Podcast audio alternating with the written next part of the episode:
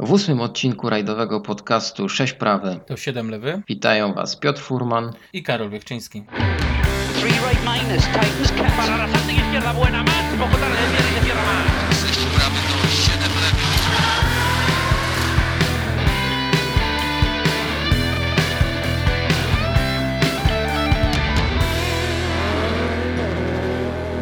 No to już wiemy w takim razie, jakie, jaki model auta będzie reprezentował Forda w przyszłych, e, przyszłorocznych Mistrzostwach No Świata. ja bym jednak nie był tutaj taki em, wyrywny z tym modelem. Co według Ciebie w końcu to jest? Ford Puma czy Ford Fiesta? Samochód, który został oficjalnie zaprezentowany jako Puma, no jest tak naprawdę wypacykowaną fiestą.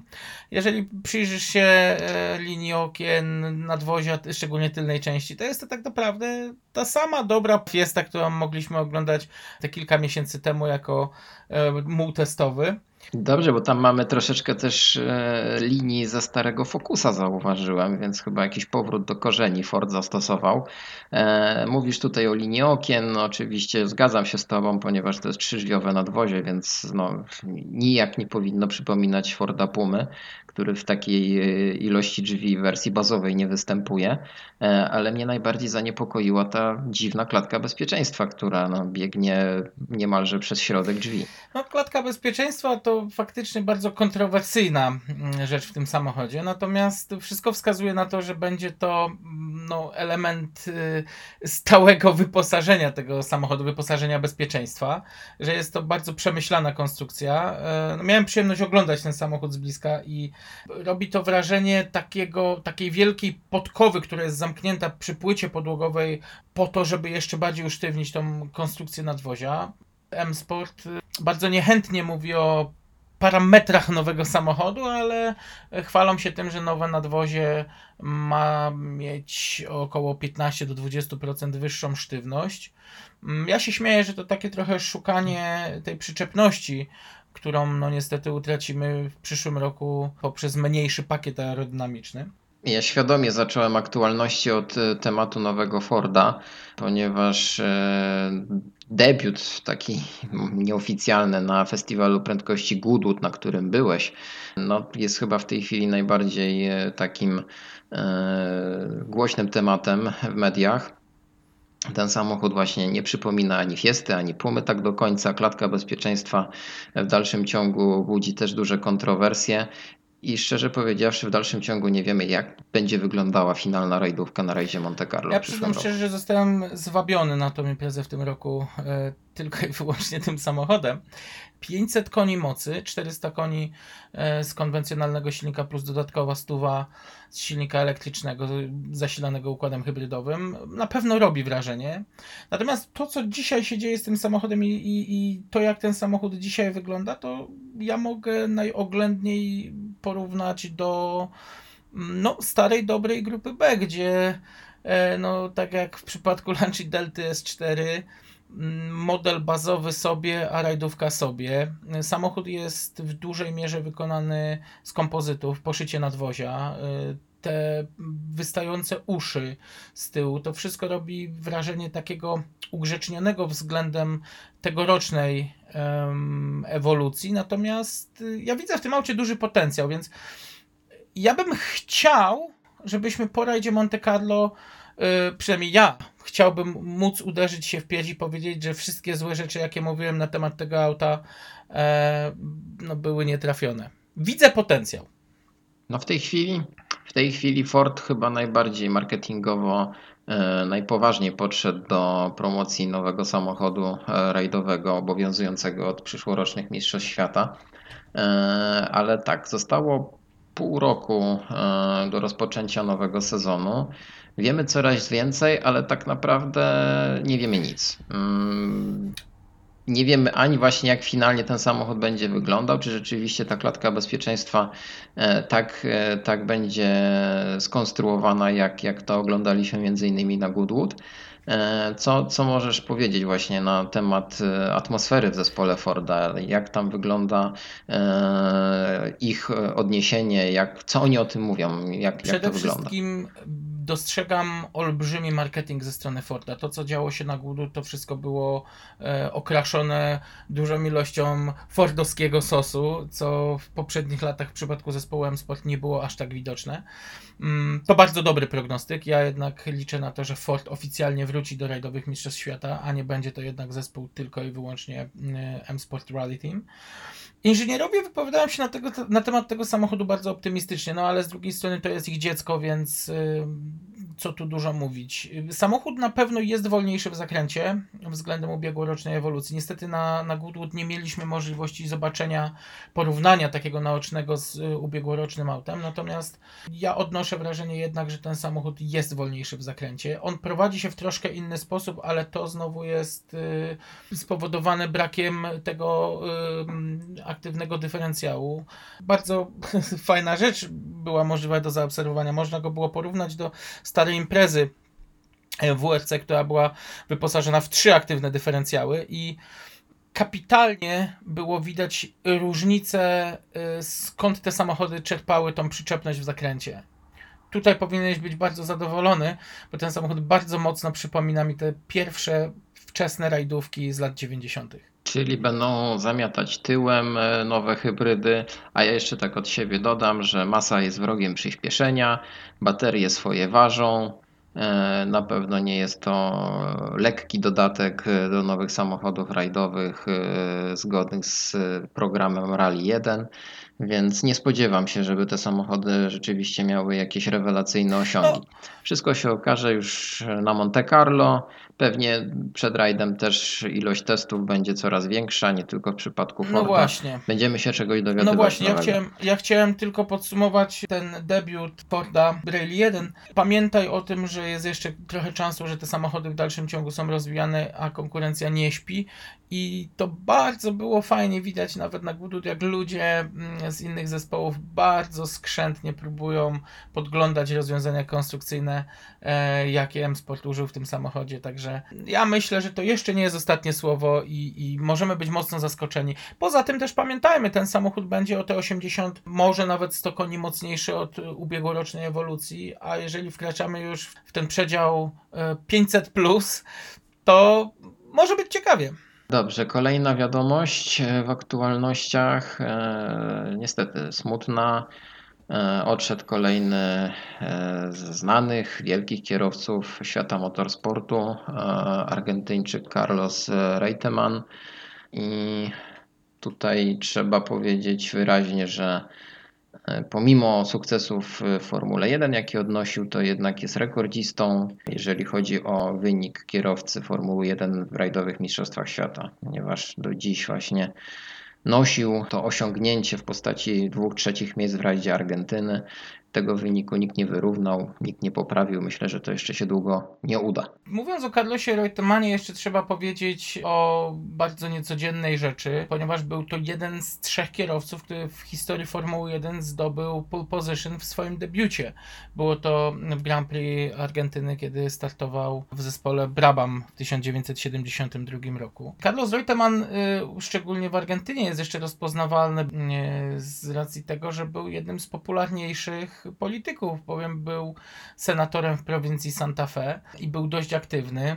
Mówiło się nawet, że miał kandydować na urząd prezydenta Argentyny. No, zrezygnował w ostatniej chwili z tego. Także bardzo ciekawa postać. Yy, No i ja najbardziej to wspominam go z y, czasów rajdu Argentyny i występie y, za kierownicą Peugeota 205 T16. Tak, właśnie przypomnijmy, że właśnie w 1985 roku e, z Jean-François Fauchil e, zdobył trzecie miejsce. Wyrównał wynik z 80 roku, kiedy e, w rajdzie e, przyjechał też trzeci Fiatem 131 Abarth. Ale trzeba tutaj zaznaczyć jeszcze jedną rzecz. W Argentynie Carlos Reutemann był postacią no, ikoniczną, podobnie chyba jak Jorge Recalde. E, To były takie e, gwiazdy sportu argentyńskiego e, i to było tak właśnie mocno wyczuwalne tam, że to są niesamowite postaci. Tam ten brak tej, tej osoby jego będzie na pewno bardzo odczuwalny. Jeszcze długo o tym będzie, pewnie będą o tym mówić. Sezon wakacyjny w pełni. Za nami dwa stricte wakacyjne rajdy. Bohemia i Lipawa. No wakacyjny szczególnie z Rajd Bohemii, bo on zawsze, jak z tego co pamiętam, jest w takiej porze letniej rozgrywany. E, W tym roku był e, wyjątkowy, 120-lecie Skody. E, Praktycznie z tego co zaobserwowałem, w pewnym momencie, szczególnie po awarii pecha, w pierwszej dziesiątce były same Skody Fabie. Rally 2. E, Taka ciekawostka, na szczęście ta dominacja aż tak mocna nie była, ponieważ tam się jeszcze e, w pierwszej dziesiątce w finalnych wynikach e, zabłąkał jeden Volkswagen Polo. Także takie No, Skody, urozmaicenie. więc Skoda miała powody do radości. Tak, chyba nigdy nie było aż tak dominacji wyraźnej marki na swoim rajdzie. E, Wygrał Jan Kopecki, to było do przewidzenia, ale wcale tak łatwo nie miał. Sporo nerwów mu napsuł e, Dominik e, Striteszki. Filip Maresz e, no, trochę zawiódł, nie trochę zawiódł, myślałem, że będzie szybszy, e, że będzie walczył bardziej e, o podium. No ale tutaj akurat nie spodziewałem się, że nastąpi jakaś nagła zmiana w, si- w układzie sił w czeskich rajdach. No szkoda awarii pecha, ponieważ no, mógł to trochę namieszać i zabrać to zwycięstwo Skodzie starym samochodem WRC. E, Wcześniej mieliśmy rajd Lipawy, czyli kolejną rundę Mistrzostw Europy, w której wystartował Mikołaj Marczyk. No niestety nie udało się tym razem walczyć o podium. Szóste miejsce e, na ostatnim, przedostatnim odcinku specjalnym e, utracił piąte na rzecz Andreasa Mikkelsena. Także tutaj siły chyba w Mistrzostwach Europy e, wróciły do normy. Wygrał Griazin, e, troszeczkę e, formy odzyskał Craig Breen, drugi, no i Łukianiuk trzeci. Także tutaj e, podium też nie jest nadzwyczaj Ale inne. forma Efrena Lareny to też takie niespotykane. Tak, tak, tutaj zaskakujące. Arena jest coraz szybszy. Szutry mu, jak widać, leżą całkiem dobrze. Mnie cieszy rozwój kariery Huberta Laskowskiego, który ma za sobą e, litewski rajd Orlen. Zajął to 19 miejsce w klasyfikacji generalnej, ale dla niego przede wszystkim była walka w klasie samochodów przednionapędowych i w klasie junior, w której zajął drugie miejsce. Także cieszą nas bardzo te wyniki. Oby tak dalej. E, Mamy lipiec. e, Hubert ma za sobą już w tej chwili 6 rajdów. A Także, to młody, bardzo e, rozwojowy Im więcej kierowca. tych kilometrów. Tak, przypomnijmy, że to jest chłopak, który się urodził w 2006 roku. Tak? No, w tej chwili jest wielką naszą nadzieją i trzymamy za niego kciuki. 24 lipca w Domu Kultury Stokłosy na warszawskim Ursynowie nastąpi otwarcie wystawy Takich rajdów nie znacie, poświęconej ostatnim czterem dekadom w tej dyscyplinie sportu samochodowego. Motywem przewodnim tej swoistej podróży w czasie będzie kariera Kuby Mroczkowskiego, jednego z najbardziej doświadczonych polskich pilotów. Reprezentant Automobil Klubu Rzemieślnik ma na koncie przeszło 170 startów na szczeblu Mistrzostw Polski, Litwy oraz w imprezach typu cross country. W swojej bogatej karierze pilotował m.in. takich kierowców jak Marcin Osiowski, Krzysztof Skalski, Andrzej Koper, Robert Herba czy Leszek Kuzaj. Zapraszamy serdecznie, będzie to impreza otwarta, także wstęp wolny. E, Spotykamy się od godziny 17 przy ulicy Lachmana 5. Będziemy mieli do dyspozycji dwa dosyć duże pomieszczenia, w których zaprezentujemy e, liczne zdjęcia, a także pamiątki w postaci informatorów, e, dokumentów rajdowych nigdy wcześniej nie publikowanych. Także e, zapowiada się ciekawa impreza z udziałem e, gwiazd e, lat 80. i 90. i myślę, że będzie warto pojawić się na otwarciu wystawy, a także w ciągu miesiąca jej trwania, bo ekspozycja będzie dostępna do 21 sierpnia.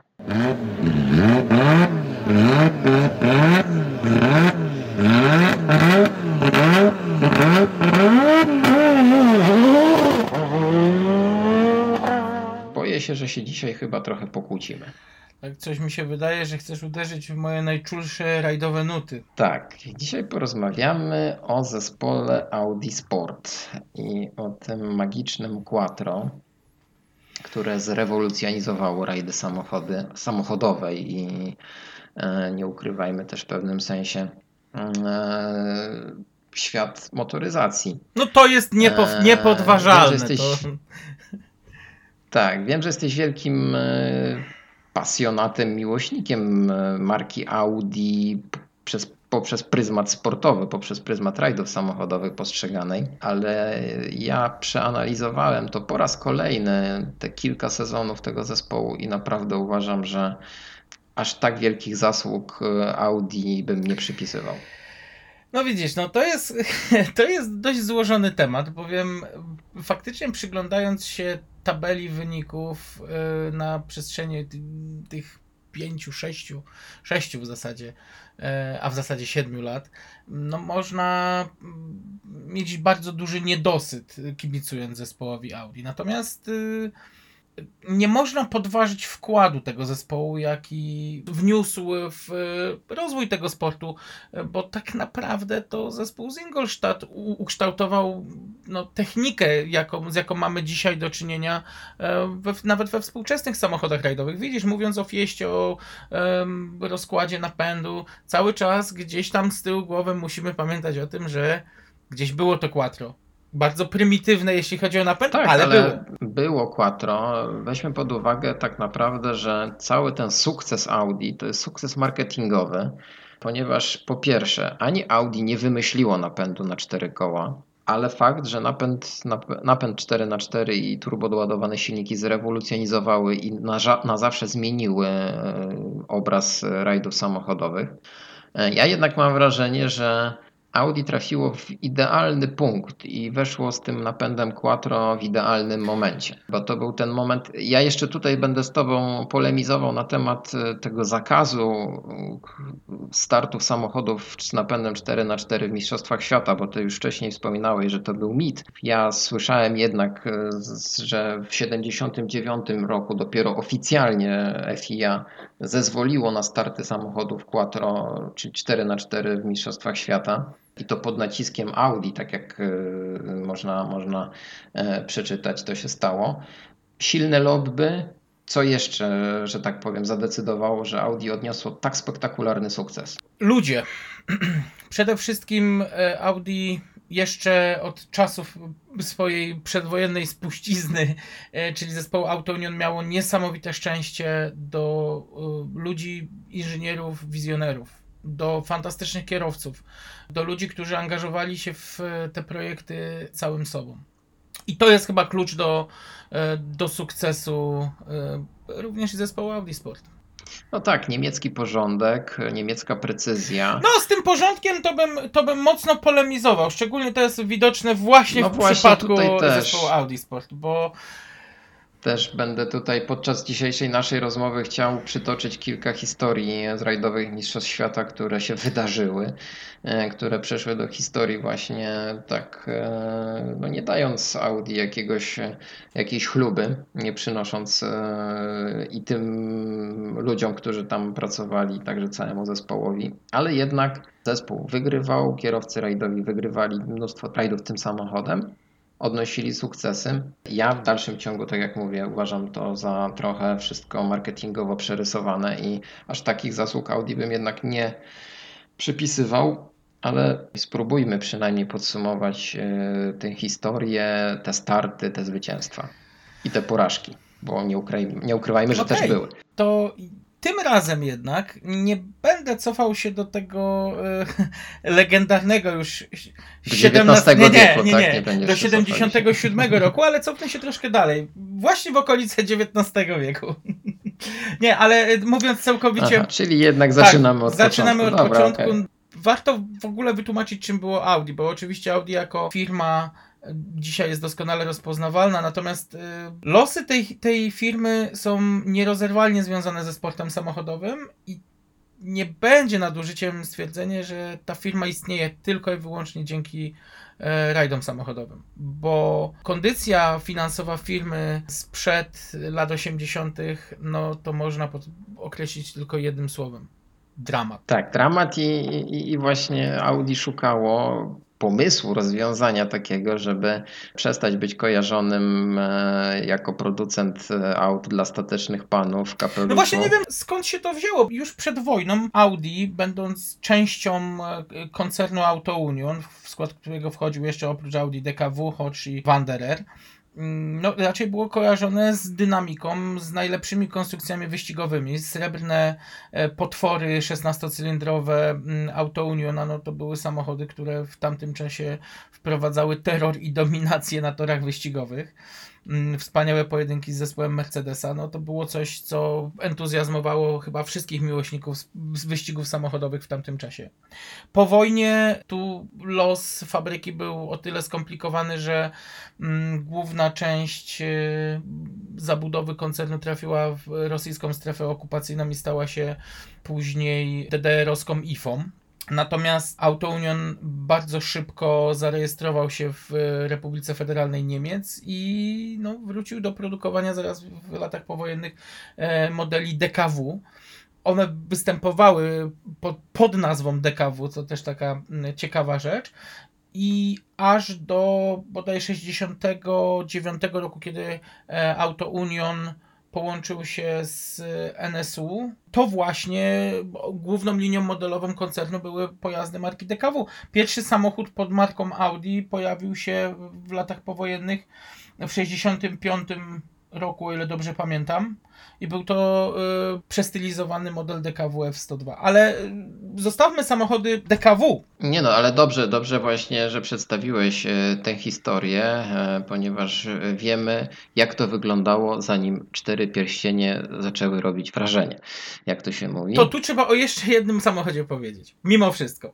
I to też będzie DKW. I to samochodzie, No. który nie bezpośrednio, ale jednak dołożył swoje trzy grosze do Quattro. Był to samochód DKW Munga. Był to samochód, który był przeznaczony dla wojska. Taki sobie wojskowy łazik. Mm, Bardzo prosty, z otwartym nadwoziem, bez drzwi. Ten samochód był bardzo fajny, tylko miał jedną wadę. Jego napęd na jedną oś nie, no, niestety bardzo skutecznie ograniczał jego mobilność w ciężkim terenie. I z kolei ten problem postanowili yy, rozwiązać inżynierowie Volkswagena, który sprawował pieczę nad marką yy, DKW, nad marką Auto Union, no i później już nad marką Audi. Bo od 68 roku już Audi zaczęło pojawiać się na rynku wraz z y, inauguracją modelu 100. To też taka ciekawostka, o której mało kto dzisiaj pamięta. Oznaczenia modelowe 80, 100 początkowo wynikały z mocy y, silników w tych samochodach, które były y, autami produkcyjnymi, więc to taka śmieszna rzecz. Ale wracając do No tak, tutaj akurat niemieckie auta nigdy nie miały wymyślnych e, nazw modeli, więc tam prostota obowiązywała właśnie. No może nie, nie, nie mówimy tutaj o Volkswagenie, bo jednak tam nie brakowało fantazji. Ale wracając do tego, do tego Audi i do tej Mungi. Munga stała się w pewnym momencie protoplastą e, samochodu, który w prostej linii dał początek e, Quattro zupełnym przypadkiem. I mówię tutaj o Volkswagenie Iltisie. A wszystko stało się w lutym 77 roku, kiedy to dwóch inżynierów, inżynier, który specjalizował się w zawieszeniu Jörg Benzinger i jeden z pracowników działu badawczo-rozwojowego, Roland Gumpert, wybrali się na testy y, próbować nowy silnik do Audi 200.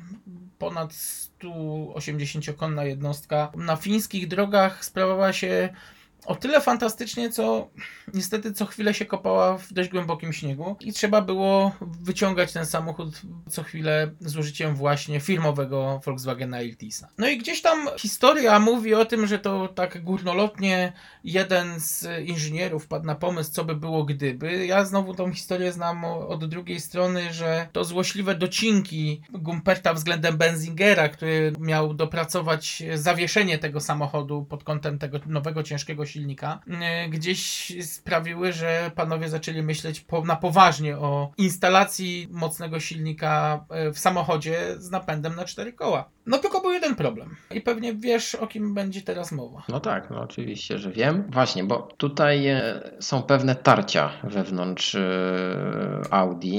Wizje nie zgadzają się, że tak powiem, wszystkich e, obecnych w tej e, historii, o której teraz właśnie opowiadasz. E, A trzeba dojść do porozumienia. Trzeba dojść do porozumienia i ten nowy system, ten nowy pomysł jednak No zrealizować. niestety na przeszkodzie jednak stanął nikt inny jak szef Audi Ferdynand Piech.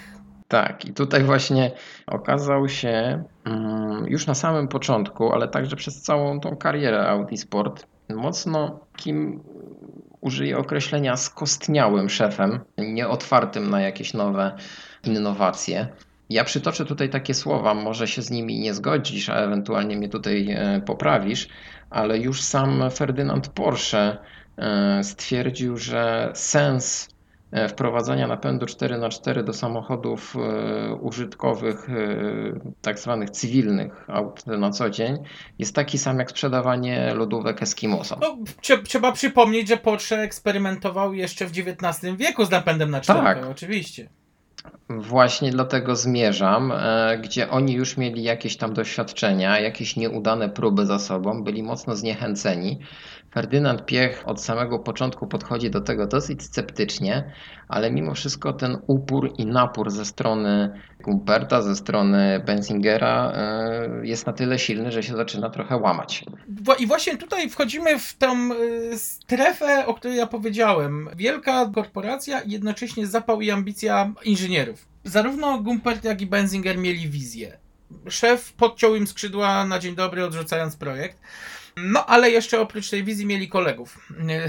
Podobno Gumpert y, osobiście przeszedł po y, działach rozwojowych i rozmawiając y, ze swoimi młodszymi kolegami, kto byłby chętny popracować troszkę po godzinach pracy za całkowitą darmochę przy nowym projekcie, tylko będziemy robić coś fajnego. I okazało się, że zebrało się 10 szaleńców, dla których wizja była ważniejsza niż dochód. Rozpoczęto pracę nad y, prototypem samochodu, który byłby wyposażony mm, w napęd na 4 koła i dość mocny silnik, bo tak jak mówię, tutaj było 5-cylindrowy turbodoładowany silnik właśnie z y, Audi 200. Początkowo wyglądało to tak, że w nadwozie poczciwego Audi e, 80 już w maju 77 roku wsadzono e, układ przeniesienia napędu wzmocniony z Volkswagena Iltisa. Taki samochód oznaczony jako A1 e, Allrad Antrieb 1 zaprezentowano Piechowi. Czyli ten, Ten pierwszy. tak. I pomysł chwycił.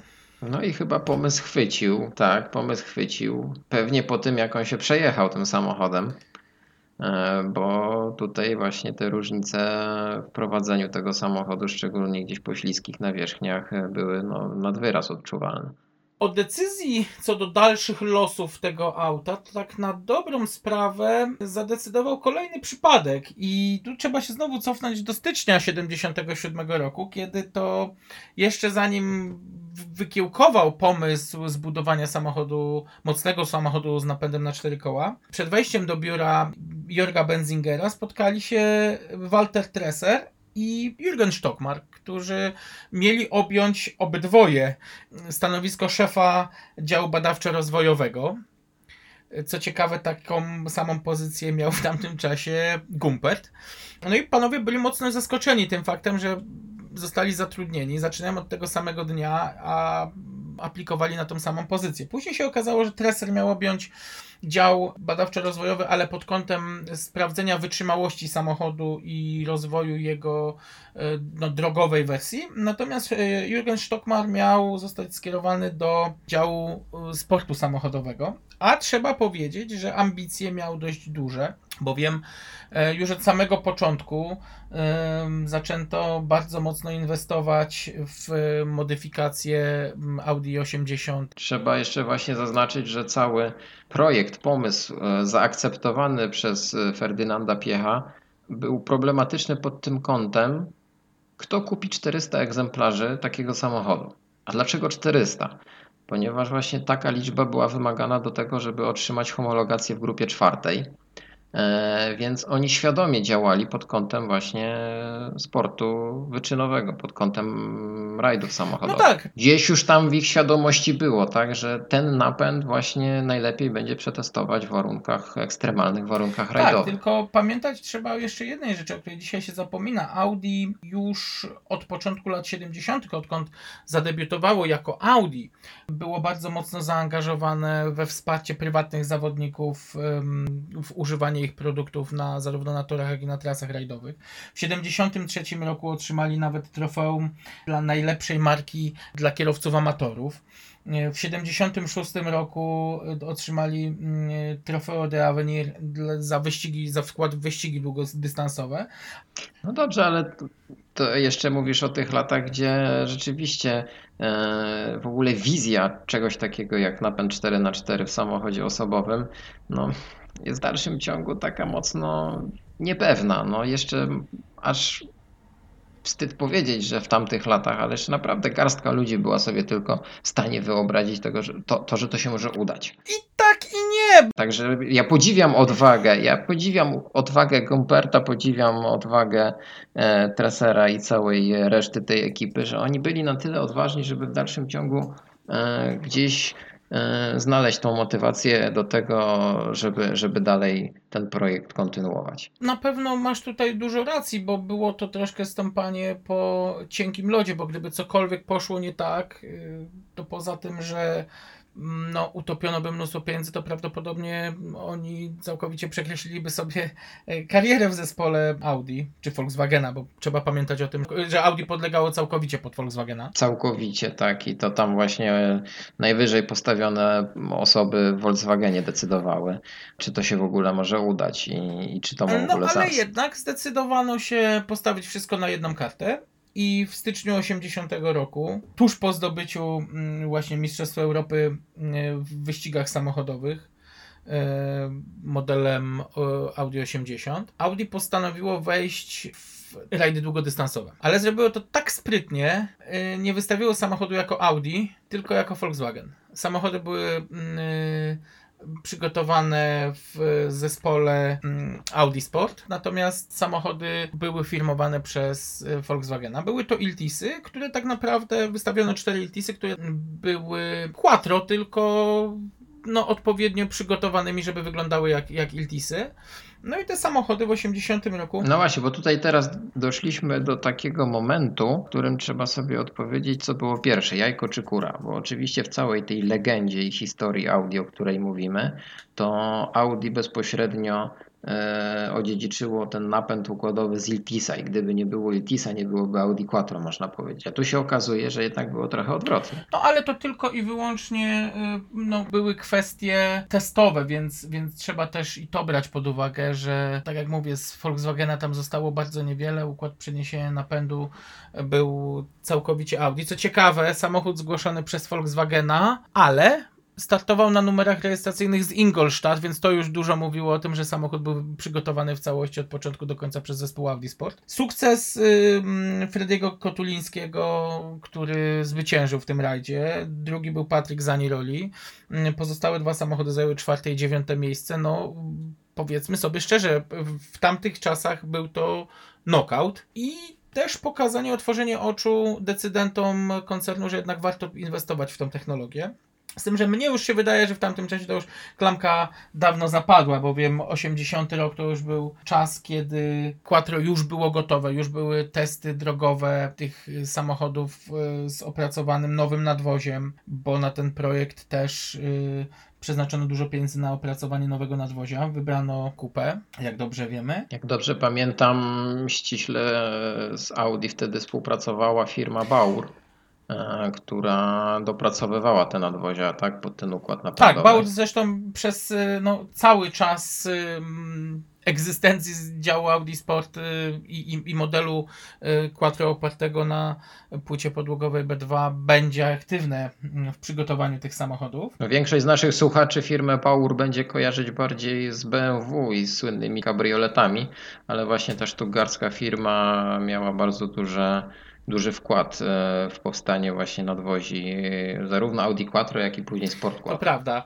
Ja jeszcze chciałem wspomnieć o samej siedzibie zespołu Audi Sport, bo to też jest, y, to zasługuje na, na, na osobną opowieść, ale, ale tak w telegraficznym skrócie. Dzięki staraniom Ju- Jurgena Stockmara właśnie pod koniec 79 roku udało się wynegocjować powierzchnię pod profesjonalny zespół. Chodziło Stockmarowi o to, żeby wyciągnąć y, zespół sportowy z garaży Audi, gdzie wiecznie te auta były przepychane z kąta w kąt i były problemy z dostaniem się na stanowiska pomiarowe i, i było mnóstwo problemów organizacyjnych, no i udało się.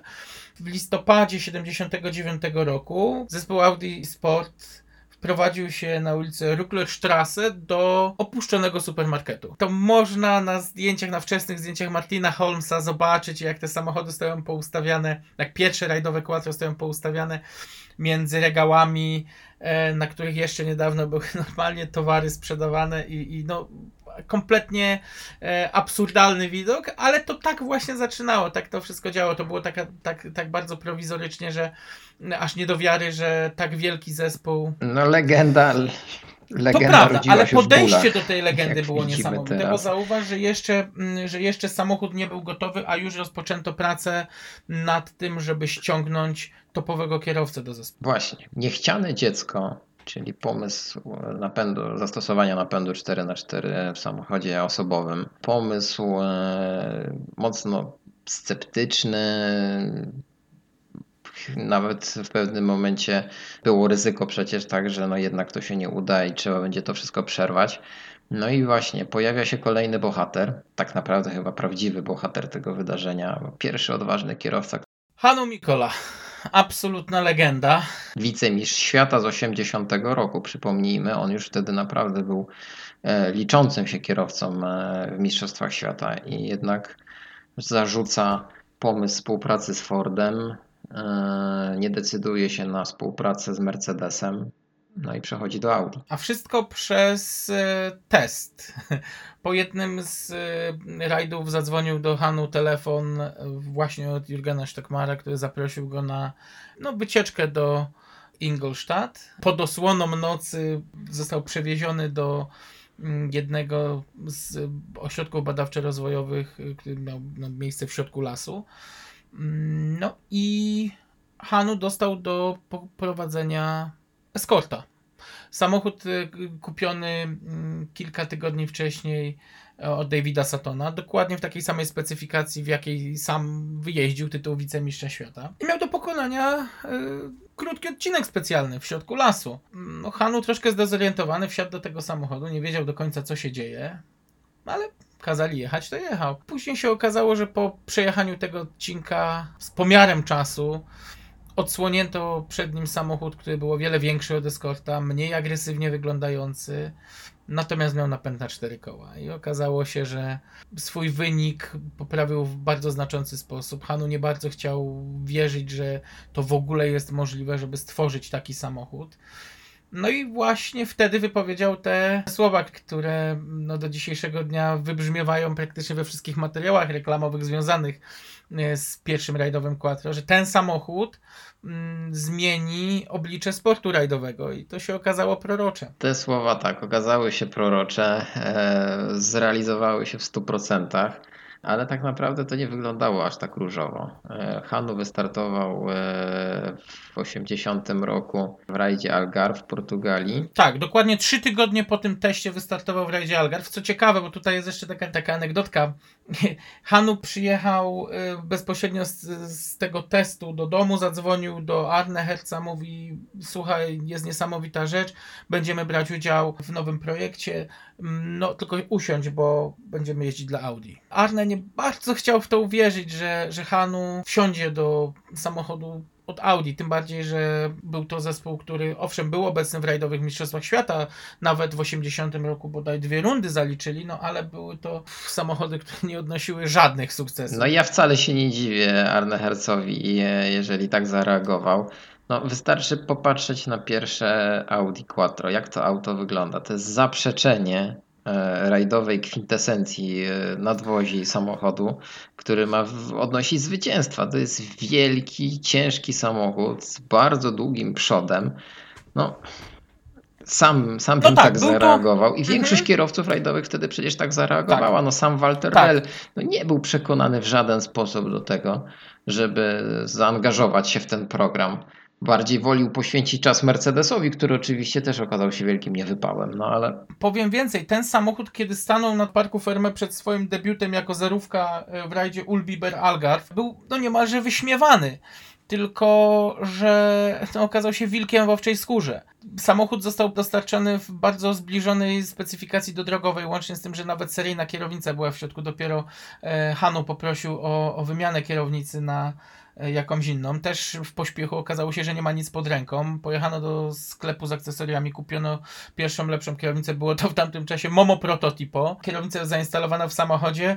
No, Jurgen Stockmar nie był zbyt zadowolony z tego, bo nie pasował mu ten napis Momo, kazał go zakleić taśmą izolacyjną i nie fotografować auta wewnątrz. Natomiast debiut okazał się absolutnym knockoutem. Auto nie jechało z pomiarem czasu, owszem, ale gdyby startowało z tym pomiarem, to no, wygrałoby nad y, zwycięzcą rajdu o 26 minut, więc No no, był to knock, knockout. A powiedzmy sobie szczerze, zwycięzcą był y, Zanini na Porsche, więc y, też nie jakiś kiepski kierowca. tak. e, I tutaj właśnie widzimy e, magię e, układu 4x4 e, Quattro. Właśnie, bo też trzeba zaznaczyć, że ta nazwa w przypadku Audi pojawiła się i została bardzo szybko zarezerwowana e, tylko i wyłącznie do użytku przez, to, przez tę markę. Co ciekawe, jest pisana, bo tutaj jest jeden błąd, który jest bardzo często powielany, jest pisana zawsze z małej litery, a nie z wielkiej. E, tak. Ale Quattro. niewiele Chwytliwa brakło, a nazwa, nie tak? byłoby to quattro. Tak, a niewiele brakło, a nie byłoby to quattro. Tak, tak, to prawda. Podczas zebrania na temat strategii produktu em, już finalnie były dwie koncepcje. Było właśnie Quattro i był Karat, który był bardzo mocno forsowany przez zespół Benzingera.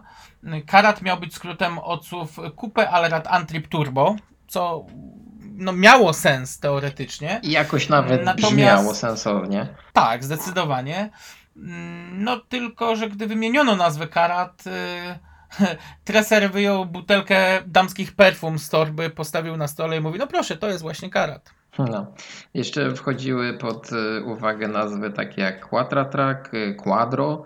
E, No ale rzeczywiście, no Quattro fajnie wpadało w ucho. E, No nie musimy mówić, co w języku łacińskim e, oznacza słowo quattro. Nazwa chwytliwa.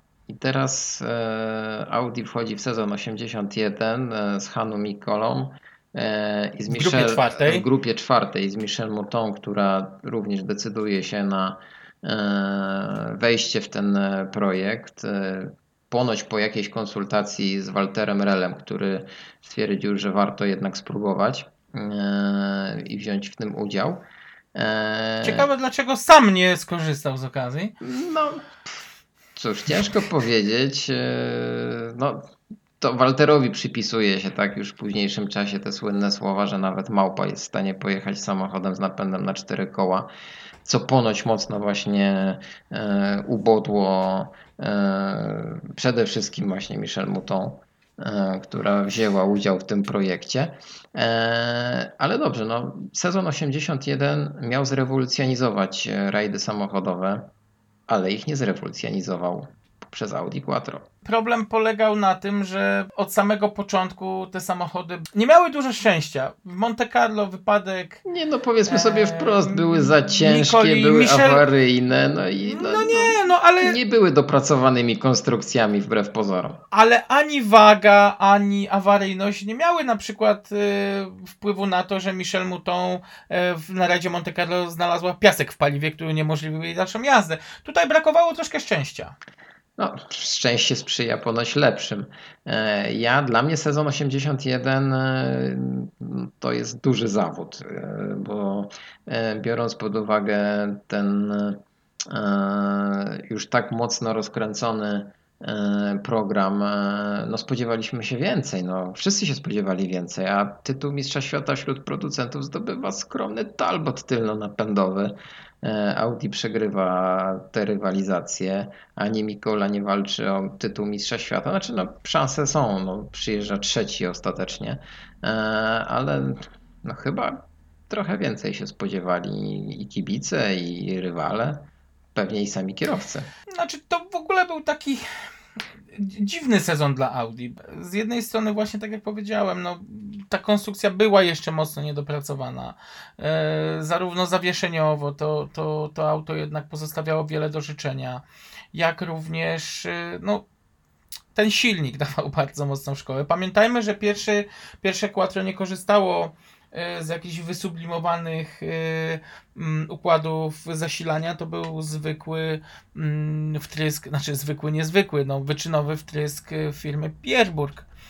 Więc też bardzo mocno chimeryczna rzecz, bardzo trudna do ustawienia i, mm, i ona bardzo mocno sprawiała e, problemy. Większość, większość awarii silnika tak naprawdę można było połączyć z tym wtryskiem paliwa, który w pewnym momencie no, albo dawał za dużą dawkę, albo za małą. Działy się różne dziwne rzeczy, problemy z termiką tego silnika, problemy z turbosprężarką. Ale jak myślisz? e, Pamiętajmy, że ten silnik miał 300 koni, więc to w tamtych czasach też nie była mała wartość. Tak, ale jak myślisz, czy te problemy takie, które pojawiły się w tym pierwszym pełnym sezonie startów, wynikały z tego, że cały ten program był taki trochę prowadzony na początku w ukryciu, że jednak nie Wiesz co? było takiego zielonego światła od samego początku? Przecież tam bardzo duże pieniądze w to raczej zostały zainwestowane. Oczywiście, tego, co wiem. tylko tak, ja się z tym zgodzę, tylko y, najlepiej to w którejś rozmowie opowiedział właśnie Hanu, że on przychodząc do zespołu Audi y, natrafił na bardzo fajną grupę ludzi, którzy dużo mogli, bo mieli pieniądze, bo Audi jednak finansowało wszystko, co się da. Y, mieli zapał, tylko nie mieli doświadczenia. Y, Nawet kwestia właśnie tego, y, tej siedziby w, supermarkecie, Hano mówi, tam trzeba było wszystko robić od podstaw. Y, Praktycznie cały 81 rok to no, była nauka obsługi tego samochodu, to były cały czas badania, to był cały czas rozwój tego auta. I Hanu tak na dobrą sprawę był koniem pociągowym tego zespołu, bowiem no, to on odpowiadał za rozwój y, auta grupy czwartej do A- A1, czyli tej pierwszej y, jego ewolucji. Także na pewno jest w tym dużo racji to, co mówisz. To nie oszukujmy się, no był to zespół całkowicie debiutujący na tak dużą skalę. No ja na miejscu włodarzy Audi, e, czy nawet samego Hanno Mikoli, byłbym troszeczkę przerażony wynikami w 1981 roku, bo o ile, tak jak już wspomniałem, Hanno zajął trzecie miejsce wśród kierowców, o tyle Audi zajęło dopiero piąte miejsce wśród producentów za Talbotem, Datsunem, Fordem i Oplem, a ex aequo z Fiatem. No nie No dobrze, przyniosło tylko- to chwały jednak temu zespołowi. E, dopiero to piąte miejsce. No owszem, były trzy zwycięstwa, no nie zapominajmy, że jednak udało się wygrać e, już jakieś rajdy, ale to trochę za mało. Ale pamiętaj jeszcze jedną rzecz, że zespoły takie jak Talbot, jak Datsun czy Ford lub Opel w tamtym czasie to były zespoły z bardzo bogatą historią, to były e, zespoły z bardzo dużym doświadczeniem e, w rally sporcie i no, debiutant w postaci Audi no, ja był skazany na, na porażkę. ale ten debiutant miał asa w rękawie w postaci napędu 4x4 i silnika turbodoładowanego. No i ten as chyba im się w którymś momencie wymsknął z tego rękawa e, i, i, i troszeczkę to nie poszło chyba jednak zgodnie z ich myślą. No, niestety suma małych błędów, o tak to, ja bym to tak No, najogólniej do tego powiedział. właśnie zmierzam, do tego właśnie zmierzam. Nie, nie chcę cię w bezpośredni sposób przyznać do tego, zmusić do tego, żebyś się przyznał za Audi do, do tych błędów, ale ten 81 rok ja odczytuję jako porażkę.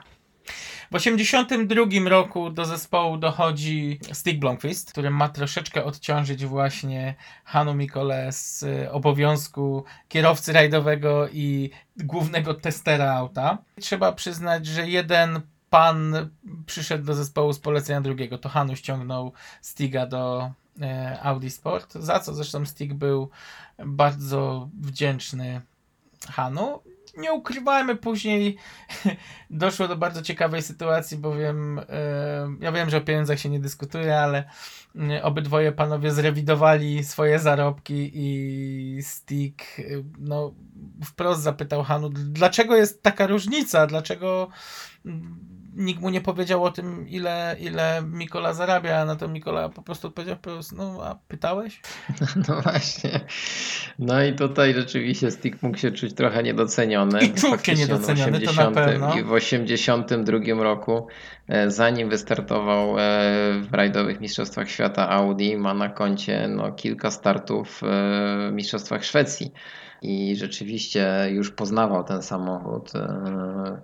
Zaczynał na pewno już doceniać jego możliwości i, i bardzo szybko je zaczął wykorzystywać. W 1982 roku e, Audi też zaczęły eksperymentować e, z innym typem nadwozia. Oprócz e, sportowego coupé zbudowano też właśnie na rajd Szwecji samochód oparty na bazie sedana. No niech pomyślę, pewnie to był pomysł Ferdynanda Piecha, który się pewnie upierał, że samochód rajdowy ma maksymalnie przypominać samochód cywilny. No i dokładnie tak, tak jak powiedziałeś było, no.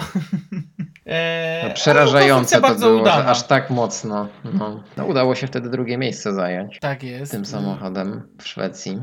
No ale to, to był taki w zasadzie jednorazowy start tego auta. Za chwilkę wrócono jednak do nadwozia coupé. Ten sezon był bardzo ciekawy dla Audi z tego powodu, że już e, dopracowano tą konstrukcję, już e, wyeliminowano tą, te choroby wieku dziecięcego i udało się zdobyć tytuł mistrza świata. A niewiele tak, w brakło. 82 a roku, tak. pierwszej damie sportu rajdowego udałoby się wyjeździć tytuł rajdowego mistrza świata w kategorii kierowców. No tutaj to rzeczywiście ja nie znajduję niczego, e, czym mógłbym podważyć oczywiście tutaj sukcesy e, Audi.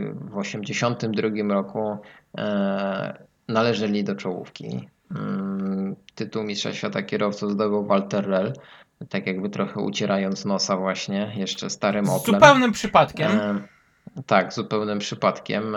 Tak, tak naprawdę tak to właśnie wyglądało.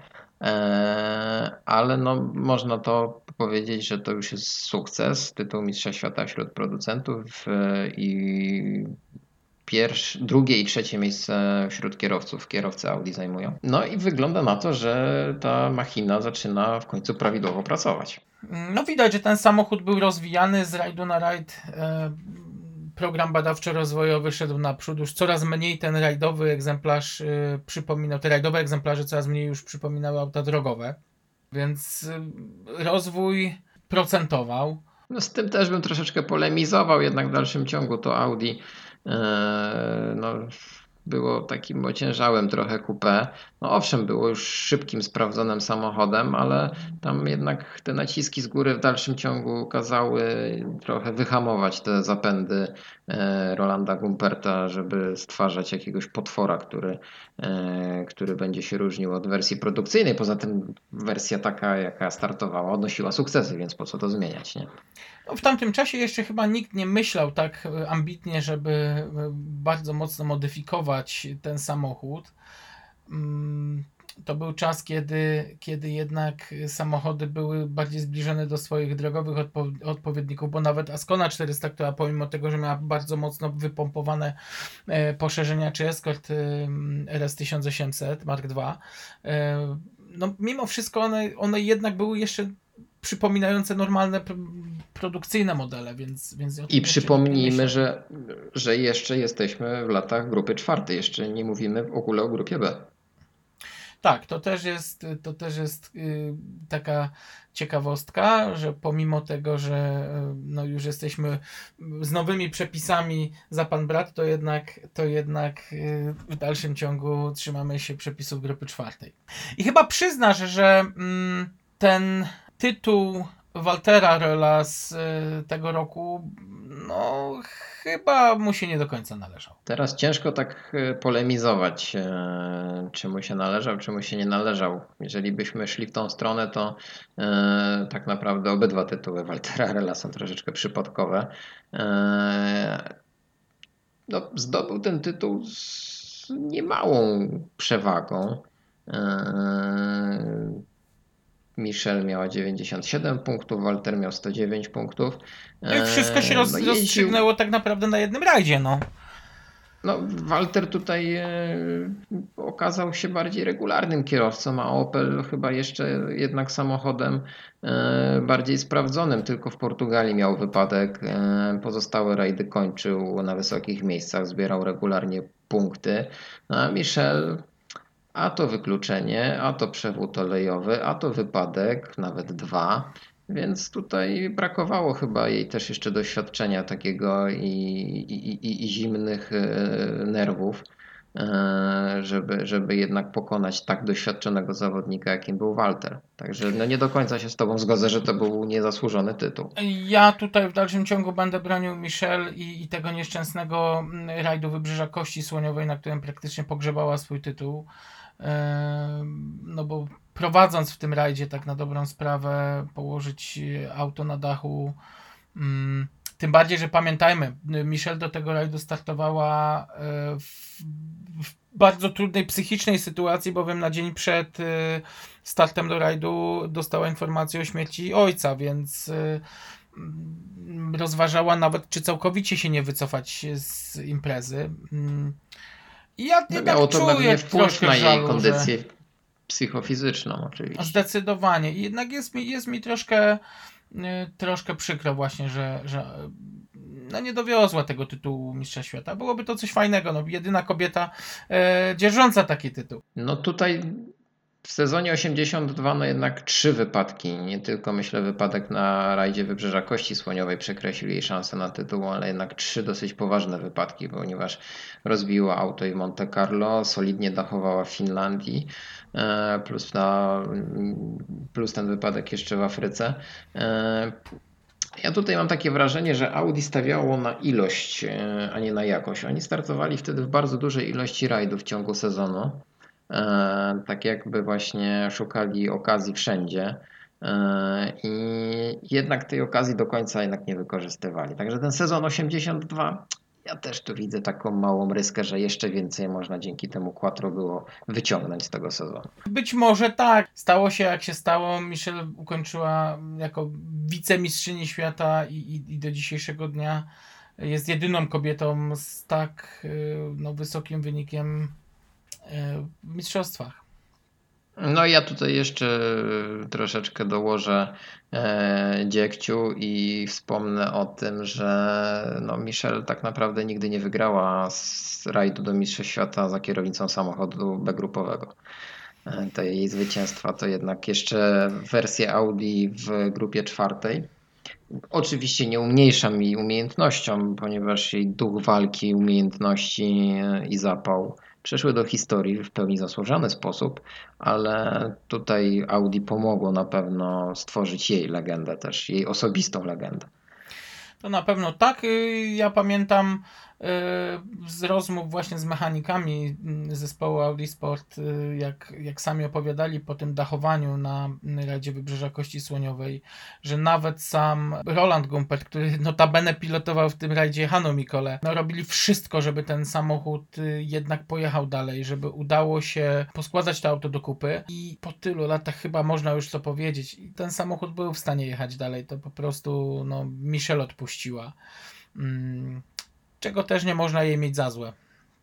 No chyba, chyba zabrakło właśnie tego męskiego podejścia, który jednak w tym sporcie jest potrzebne. Ja nie, nie chcę jakoś umniejszać jej roli. Ona naprawdę osiągnęła bardzo dużo e, i żadna później kobieta już tak wysoko e, nie zaszła. No, weźmy pod uwagę też jeszcze jeden fakt, e, że rajdy w tamtych czasach były naprawdę wymagającymi imprezami, długimi. E, Nie, rozgryw, nie rozgrywano wtedy 16 odcinków specjalnych, tylko rajdy liczyły po 30-40 odcinków specjalnych. E, Także naprawdę jej siła fizyczna, umiejętności, to zaparcie tak. takie zasługuje Trzeba tutaj jednak oddać jej to, że w, w rajdach, które miały po 700 km, jak choćby nawet Sanremo z tamtego okresu, ścigając się w pełnym słońcu po szutrze, autem takim mechanicznym, bez, bez jakiegoś nadmiernego wspomagania wszystkich systemów, To było dużo sztuk. No dobrze, to przejdźmy teraz może do tego sezonu 83. Jeden z najciekawszych chyba sezonów w ogóle w tamtym czasie. I w ogóle na temat, na tak. temat sezonu 83 na pewno nagramy odcinek, bo to jest chyba mój ulubiony sezon, jeśli chodzi o rajdową grupę B. Jestem, jestem za i obiecujemy tutaj słuchaczom, że rzeczywiście tak się stanie, ale na razie skupmy się na najsłynniejszej chyba walce między Audi a Lancią e, i kto wtedy wyszedł z tej walki zwycięsko i dlaczego tak naprawdę. Bo to też warto o tym powiedzieć, bo ja tutaj znowu odnoszę wrażenie i to wystarczy przeanalizować liczbę startów poszczególnych kierowców, że znowu Audi poszło na ilość, E, bardzo duża ilość rajdów, których wystartowali. Mieli już trzeciego właśnie asa w rękawie w postaci Stiga Blomqvista, a jednak ten tytuł Mistrza Świata Producentów im się wymknął. Tym razem oczywiście udało się Mistrzostwo Świata Kierowców, bo Hanno zostaje Mistrzem Świata, ale znowu jest jakiś niedosyt, znowu coś chyba tam nie zagrało. Na ilość y, to mogę powiedzieć, że poszła Lancia. Podczas rajdu Korsyki właśnie w 83 No. roku. E, No, o Natomiast... tym mówisz, że czterech kierowców, a ja tutaj przytoczę taką historię e, z rajdu Nowej Zelandii 83 e, i jak dobrze pamiętam, a nie, to chyba się pomyliłem, bo jednak trzy Audi wystartowały. 3-3. Tak, y, zespół, zespół Audi wystawiał trzy samochody. No. No dobrze, niech ci będzie. Lancia wystawiła wtedy cztery samochody, ale weź pod uwagę w ilu rajdach wtedy wystartował Walter Rell i Marku Allen. No dobrze, e, dobrze, ale, praktycznie- ale tutaj od razu muszę postawić mocną kontrę. To nie była wina Lanci, że Walter Rell nie chciał jeździć, to była wina Waltera, bo niestety, ale no Walter był takim kierowcą, że on nie we wszystkich rajdach chciał jeździć. On powiedział wprost, odchodząc, y, odchodząc z Opla, w którym też notabene nie czuł się najlepiej, Powiedział, że idzie do Lanci tylko i wyłącznie dlatego, że chce sobie pojeździć. On nie miał aspiracji na kolejny tytuł Mistrza Świata. On nie miał, e, on nie chciał być gwiazdą e, i jego to męczyło. On chciał sobie po prostu dobrze, dobrze sobie pojeździć, e, wyjeździć się za wszystkie czasy i to w tych rajdach, w których mu pasowało, dlatego odpuszczał całkowicie w rajdach, ra, rajdy te, które mu nie leżały, takie choćby nawet jak Tysiąca Jezior, bo powiedział, że nie jest pilotem samolotu, tylko kierowcą rajdowym. A tutaj powrócę do tej jednak e, ilości Audi, bo, bo ja pomyliłem tutaj rajd. E, To nie, w, nie, na, nie na rajdzie Nowej Zelandii, a w rajdzie Argentyny Audi wystawiło cztery samochody, bo sobie ściągnęło Szeke- Szekera Mechtę e, i, i wystawiło też cztery samochody. Także tutaj to nie mów, że tylko Lancia Tak. tak tutaj w tej sytuacji na ilość. Sheker Meta wystartował w, Argentynie, zresztą tam e, był jeszcze jeden e, samochód e, przygotowany przez Schmidta, bo to już był ten czas, kiedy zespół satelicki Schmidt Motorsport Tak. zaczął przygotowywać samochody u siebie. O Zresztą tym, o tym też musimy powiedzieć, bo to bardzo ważna rola, no, bo musimy też później wspomnieć jeszcze o kierowcach prywatnych Audi, bo to nie tak, tylko Mistrzostwa Świata oczywiście. nasi no, s- sąsiedzi, można tak powiedzieć, e, z bloku wschodniego, no dokładnie jeden, i był to samochód od Schmidta. Natomiast tak, masz rację, tutaj trzeba przyznać, że w Radzie Argentyny wystąpił Sheker Meta, Kenijczyk, specjalista od y, rajdu Safari. Ciężko mi powiedzieć, co spowodowało taką decyzję, żeby Shekara wykorzystać w tym rajdzie. Zamierzenie było dobre.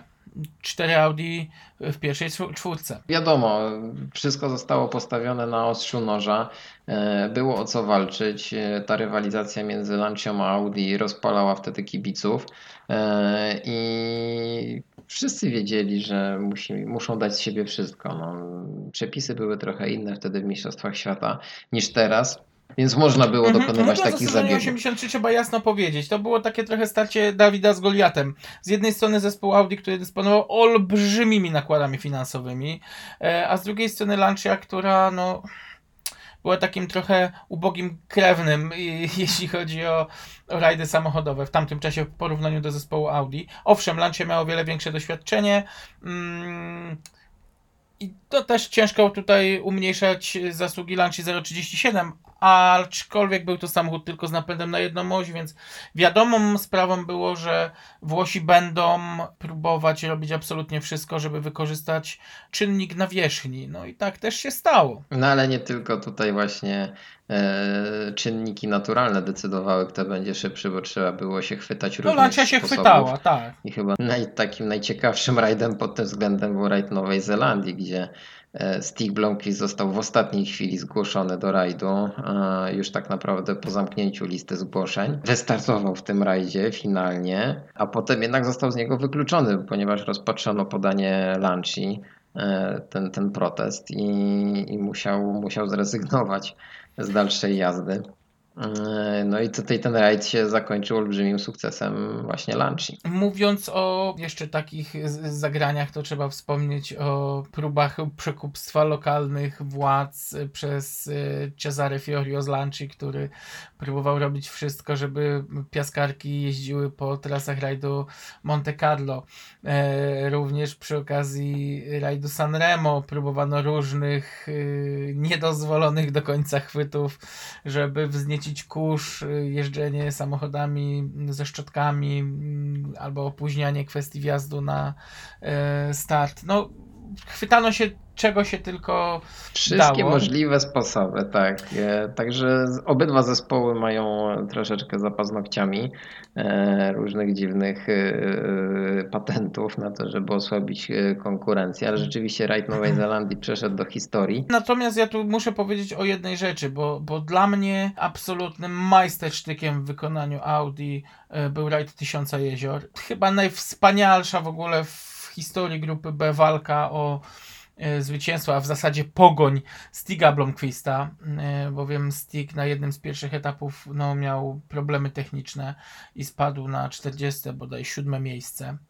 I cały rajd to była jego jedna wielka pogoń za Hanu Mikolą. Sam Stick wspomina to, że to było kompletne szaleństwo. Ten samochód to no, cud, że w ogóle osiągnął metę. Pamiętam jak opowiadał, że po którymś skoku bez y, odjęcia i, i po uderzeniu, bo no, ciężko to było nazwać lądowaniem, oberwał reflektory z przodu, te dodatkowe. Więc y, o skali uderzenia, no, to, to mówi samo za siebie. Niestety nie udało się odrobić minuty bodaj do zwycięzcy Hanu Mikoli, natomiast na drugie Niestety, miejsce... niestety, no, pierwsze dwa miejsca jednak zajmują Audi, no, w 1983 roku. Przypomnijmy jeszcze, że Audi zajmuje pierwsze cztery miejsca w Szwecji i w Argentynie. No, no, wtedy można powiedzieć, że w tej maszynie zaczyna wszystko prawidłowo działać, ale, ale jednak ta Lancia mocno ciśnie. No i jeszcze zwycięstwo y, w rajdzie RAC, ale to już taki rajd, na którym faktycznie Audi zawsze bardzo mocno się czuło. Tutaj już trzeba powiedzieć, że e, 83 rok to pojawienie się nowego zespołu na rajdowym firmamencie związanym z Audi. Był to zespół Davida Satona jako Audi Sport UK i oni właśnie też współpracując z fabryką bardzo często pożyczali samochody, czy to na lokalnych eliminacjach rajdowych y, Mistrzostw Wielkiej Brytanii, czy nawet na eliminacji rajdowych Mistrzostw Świata. No właśnie, ale tutaj jeszcze e, trzeba będzie wspomnieć o jednej takiej ciekawostce, która mnie ostatnio nawet zaskoczyła, że e, dopiero w 1983 roku Audi zadebiutowało w rajdzie Safari. Wcześniej brakowało odwagi, brakowało, nie wiem, e, jakiejś pewności, że się uda coś tam osiągnąć. Mm, Ja myślę, że specyfika tego rajdu jednak sprawiała, że. No dobra, no to muszę powiedzieć. Pierwsze lata startów Quattro, tam był bardzo duży problem z zawieszeniem. E, Fabryczne zawieszenie nie do końca wytrzymywało trudy rajdowych odcinków i dopiero prowadzenie na przełomie lat 82-83 Quattro A1, a później w 83 roku e, od rajdu Korsyki wariantu A2 rozwiązało ten problem, więc y, ja myślę, że to było główną przyczyną, dlaczego Quattro nie startowało e, w tym afrykańskim klasyku A wcześniej. to taki paradoks jest, nie? Ponieważ no, aż e, wydawało się, że na Safari to będą idealne warunki, żeby e, sprawdzić napęd 4x4, e, a tutaj jednak Audi Raz, że dopiero w trzecim pełnym sezonie startów zdecydowało się na start w rajdzie Safari, to przypomnijmy, że nigdy tego rajdu nie wygrało. No to też y, ja tu zrzucę to na zbieg okoliczności. No nie oszukujmy się, to safari zawsze było coś nie po drodze zespołowi z Ingolstadt. No ale dobrze, sezon 83. Za e, nami. Za nami. Ja bym wszedł w mój kol z kolei ulubiony sezon 84, bo tutaj Audi zdobywa e, drugi e, tytuł Mistrza Świata e, wśród producentów, ale zawsze sobie powtarzam jedno. Gdyby Peugeot 205 zadebiutował w rajdzie Monte Carlo, Gdyby babcia miała wąsy, myślisz?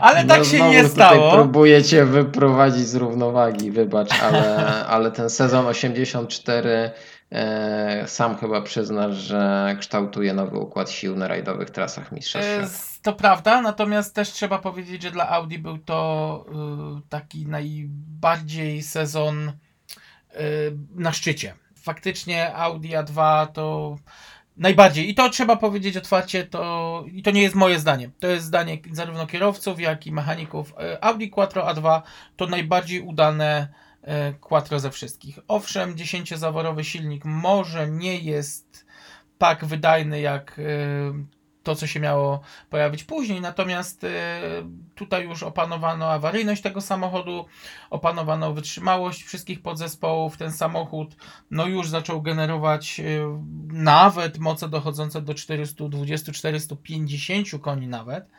Mm, To już było dużo. No i nie oszukujmy się, no cały czas mamy ten Dream Team. No ten Dream Team. Mało tego, do tego Dream Teamu dołącza e, kolejny wielki kierowca, bo w końcu pojawia się tam Walter Rell. Mało tego, pojawia się i wygrywa od razu sobie rajd Monte Carlo. To prawda, aczkolwiek no, debiut Rella za kierownicą Quattro był dość burzliwy, bowiem w, pod koniec 83 roku wsiadł e, w samochód w lokalnym rajdzie Köln Arweiler. No i co się okazało, no nie opanował do końca hamowania lewą nogą, demolując samochód, wieszając go niemalże na drzewie. No i tak zakończył swój, swój debiut, y, ale jak widać potrafił wyciągnąć wnioski, bo faktycznie w otworzenie sezonu 84 było w mocny sposób zwycięstwem w nieznacznym co prawda nad Stigiem Blomqvistem, ale trzy pierwsze pozycje w rajdzie No. Monte Carlo 84 należą tak, do Audi. dokładnie. Należą do Audi, także początek sezonu e, wręcz wymarzony. No i tak naprawdę wszystko działa tak, jak należy do rajdu Korsyki. Ja tak w cudzysłowie powiem, że wszystko tak jak należy, bo tam już był pewien problem e, z tymi gabarytami tego Audi. Yesterday, it's quite easy that uh, Ari is passing me, and I don't think it's it's something special. I try to go as fast as possible, but I'm sure these two minutes are not enough. Are you resigned to the fact this new Peugeot then is just too fast for the Audi? No, I only know that Ari is too fast for me. Powiedziałeś, że Audi Quattro A2 to była najbardziej udana i najbardziej dopracowana konstrukcja, e, ale ten samochód e, no, traci na krętych asfaltach, na krętych e, odcinkach specjalnych. No i tutaj trzeba coś szybko wymyśleć, żeby nie zastosować centralnego silnika, ale jednak spowodować, żeby to auto było szybsze w tych warunkach. jedynym rozwiązaniem było skrócenie go. I to jest to, co się No. później stało. Natomiast y, ja bym tutaj też tak nie rozpatrywał y, kwestii rajdu Korsyki w takich czarnych barwach. Stig zameldował się na piątej pozycji. No okej, no to są asfalty, to są dość wymagające trasy kręte i w dalszym ciągu będę się zastanawiał, co by było, gdyby mm, Bernard Darnisz ukończył ten rajd. Gdyby, gdyby nie opuścił drogi swoim samochodem bo mogłoby się okazać, że jego auto jednak byłoby w pierwszej trójce. To był gość, który znał tamte drogi, więc no, mógłby powalczyć. Tak, to był kierowca, który. Ale to też y, musimy wziąć jeszcze pod uwagę, że właśnie w 1984 roku debiutują dwie no, bardzo konkurencyjne konstrukcje, czyli właśnie Peugeot 205 T16, y, który do momentu wypadku Watanena no, no, rządzi na wyspie, na Korsyce. y, I no, debiut Audi Quattro Sport, czyli tej krótkiej wersji.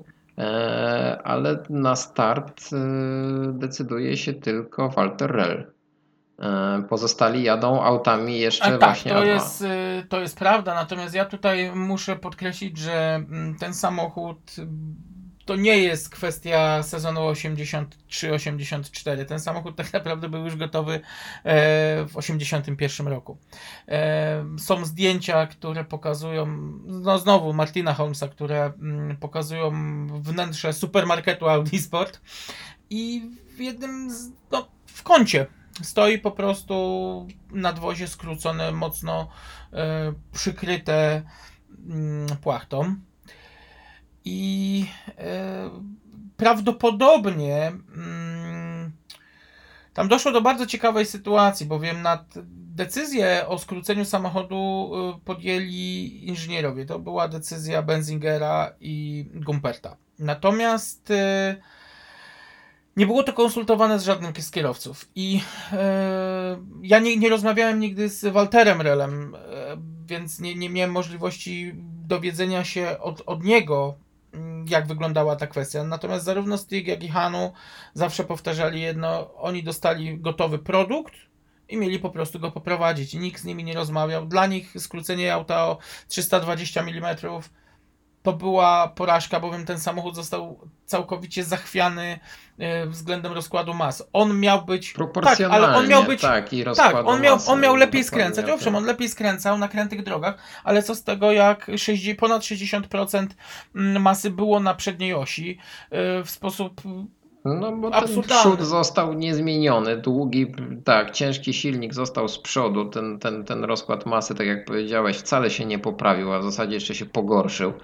Auto jeszcze śmieszniej wyglądało, bo było dziwnie krótkie w tej, tej połowie e, swojej konstrukcji tego nadwozia. E, kiepsko się prowadziło. E, Oni nie mogli do ładu dojść z tym, jak to auto rzeczywiście poustawiać, żeby, żeby przy dużych prędkościach bezpiecznie tym samochodem się przemieszczać.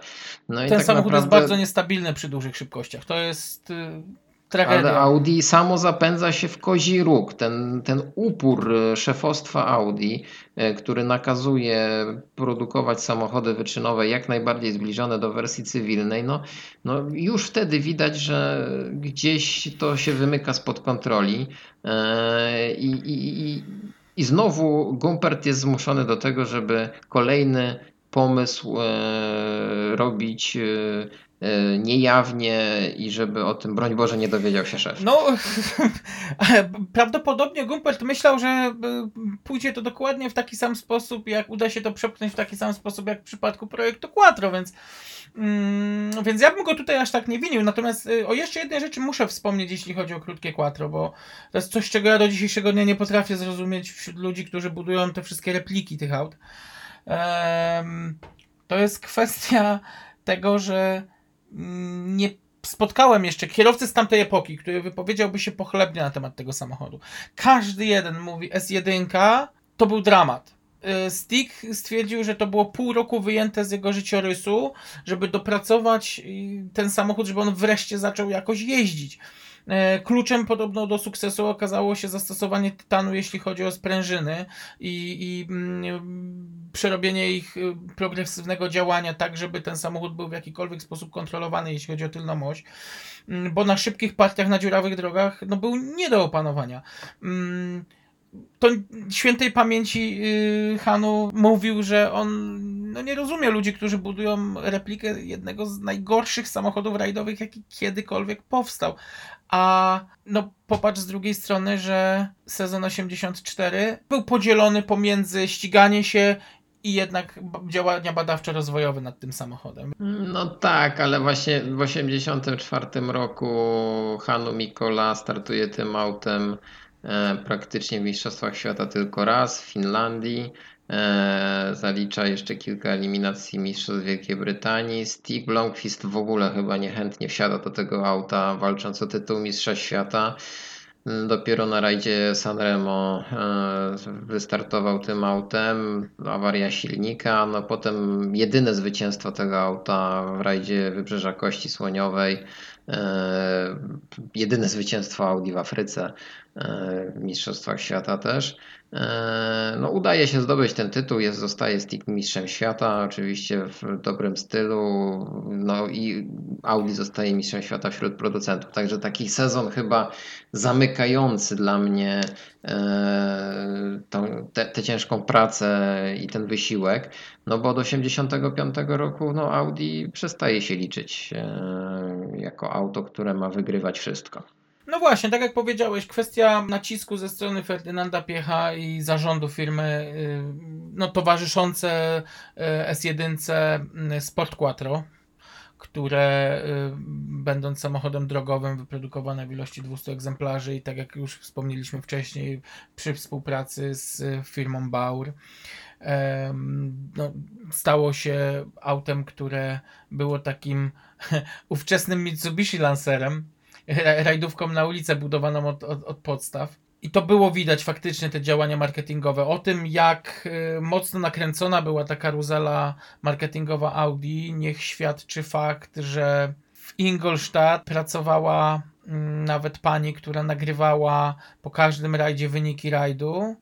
Mm, I można było dzwoniąc pod specjalny numer, tak jak w Polsce była zegarenka, to dzwoniąc pod specjalny numer do e, Audi Sport, e, ta pani z magnetofonu czytała wyniki ostatniego rajdu, więc to pokazuje skalę, jak, jak, jak mocno Audi jednak kładło nacisk na marketing. y, No marketing, Dookoła. tak, dobrze o tym, że mówisz, bo to marketing na tamte czasy naprawdę na wysokim poziomie. E, No ale nie tylko marketingiem się wygrywa rajdy. No, dobrze, Peugeot tylko wprowadza- trzeba też. Okej, tylko też No. trzeba pamiętać, że nie tylko marketingiem wygrywa się rajdy, ale trzeba pamiętać, że Audi doskonale wiedziało, że mm, gdyby nie właśnie Quattro, mm, no to prawdopodobnie Volkswagen już dawno położyłby na tej firmie kreskę i, i, i oni nie istnieliby już w tym 84 roku. Więc to była Pewnie, trochę walka o utrzymanie tak. się na powierzchni. Pewnie tak, e, no ale właśnie, no przychodzi ten sezon 85, tutaj już musimy trochę przyspieszyć, bo zbliżamy się do końca tej e, wielkiej e, kariery tego zespołu w Mistrzostwach Świata. E, Peugeot zabiera wtedy już wszystko, auto jest niesamowicie szybkie, no widać wyraźnie jak na dłoni, że napęd 4x4 owszem tak, ale centralnie umieszczony silnik to jest taka kropka nad i. I tak właśnie ma wyglądać prawidłowa konstrukcja samochodu rajdowego, który będzie wygrywał rajd. E, Audi, no ty najwięcej w tej chwili możesz powiedzieć o projekcie Mittel Motor i to była szansa dla Audi. Niewykorzystana, zniszczona, podeptana wręcz powiem przez szefostwo i, i, i to już chyba już jest koniec Audi dla mnie w tym, w tym sporcie. No faktycznie jest to taki trochę projekt zmarnowanych szans. Już w 1984 roku y, przy pojawieniu się Peugeota e, w rajdzie Tour de Corse y, już było wiadomo, że to będzie auto, które będzie wytyczać y, szlaki na rajdowych trasach. Mm, Inżynierowie Audi o tym też doskonale wiedzieli, tam sobie wszyscy zdawali sprawę, dlatego mm, no, próbowano ratować sytuację. Natomiast, tak jak już wspomniałeś, Piech nie chciał w- ogóle słyszeć nic o projekcie Mittel Motor. To było takie trochę dziecko właśnie Rolanda Gumperta. Dzięki jego kontaktom z ludźmi z Porsche, z którymi się prywatnie dość dobrze znał, udało się użyć pewnego fortelu, mianowicie zbudować samochód, który nie byłby widoczny w fabryce i udało się go przetestować w taki sposób, żeby no, nie wpadł w oczy ani prasie, ani no, przede wszystkim włodarzom Audi. Mówię No, tutaj zapał o... tutaj e, Gumperta był niesamowity, bo e, no, pracował w permanentnym stresie. Musiał ukrywać swoje najnowsze dziecko przed e, szefem. E, Mało tego, musiał wyjeżdżać za granicę, żeby to auto testować.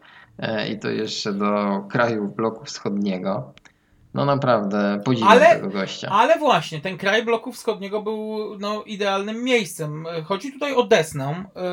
Desna, miejscowość pod Zlinem, e, w której w zasadzie to Porsche, bo to nie był, to nie był ośrodek do końca należący tylko i, wyłącznie do Audi. Był to ośrodek, który należał do Volkswagena, a w tamtym czasie e, korzystało z niego Porsche. Był to rodzaj tamtejszego PGR-u. JZD Sluszowice. Bywalcy rajdu Barum na pewno kojarzą miejscowość. Warto się tam też y, udać, bo do dzisiejszego dnia miejsce, gdzie, gdzie tor testowy w Fluszowicach był, istnieje, w Desnej dokładnie. Ale o co chodziło? Gumpert wpadł na pomysł, żeby zrobić samochód, który będzie no, kalką Peugeota 205 T16, żeby wziąć sprawdzony, świetny 20-zaworowy e, silnik z S1, obrócić go o 180 stopni i zamontować e, centralnie. Zrobić do tego specjalną skrzynię e, i, i zbudować samochód na koncepcji idealnego rozkładu mas przy użyciu jak największej ilości kompozytów, tak żeby to auto było wreszcie lekkie, przy okazji niwelując to, co, o czym mówiłeś, czyli jego wielkość. Go zmniejszyć, odchudzić. No i do, jakimś punktem wyjściowym miało być zabudowanie centralnie silnika na jednej z testowych S1. Taki samochód powstał.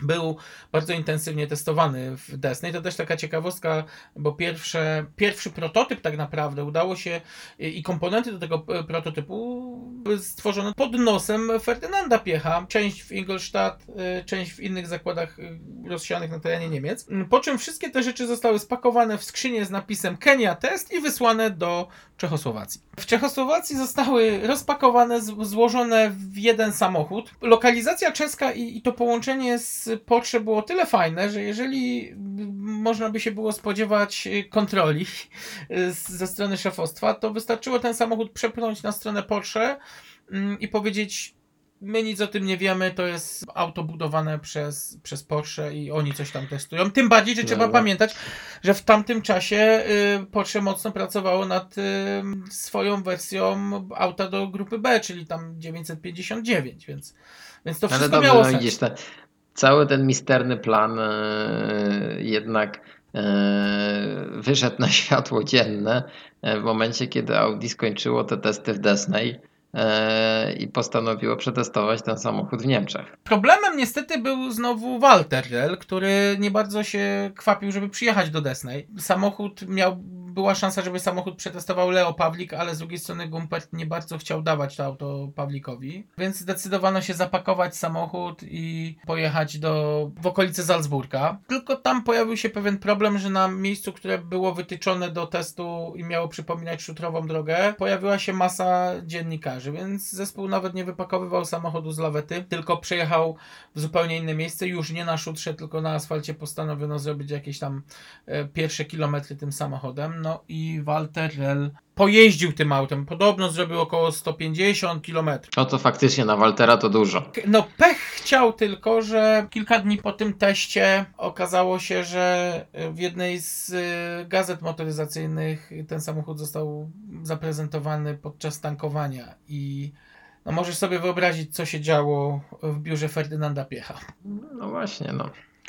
Mi szkoda jest y, tutaj y, Gumperta jako takiego no, głównego dowodzącego całego tego projektu, y, że musiał się zmierzyć później z tym szalonym gniewem swojego szefa. A najprzykrzejsze jest to, że konstrukcja została zniszczona i dokumentacja również. Tak, ja tu podejrzewam ym, troszkę inwencję ówczesnego szefa Volkswagena, pana y, doktora Hanna, który absolutnie nie znosił wszystkiego, co było związane ze sportem samochodowym. To on odpowiadał za uwalenie większości programów rajdowych Volkswagena i, i to taka chyba jego prywatna zemsta na mm, sp- sporcie rajdowym w ogóle. To on wraz y, z, z Piechem asystowali przy cięciu jedynego istniejącego egzemplarza Mittel Motor, tego samochodu właśnie testowego. Samochód w 48 godzin z Desnej przetransportowano do Wolfsburga, tam go pocięto, wszystkie elementy kazano zniszczyć. Na całe szczęście uchowała się skrzynia biegów i kil- kilka innych komponentów. Wiele lat później, w latach 90., udało się znaleźć elementy, które były budowane prototypowo do samochodu, który później nazwano jako RS002. Auta, które tak naprawdę nigdy nie istniało. Wizualnie troszkę zbliżone było do Porsche. Mm, A Ale miało mogło zawojować być- grupę S. a miało zawi- zawojować grupę S, dokładnie tak. No właśnie, przykry koniec, e, bo e, zbyt e, takie skostniałe pomysły i myślenie szefostwa no, zlikwidowało ciekawy projekt.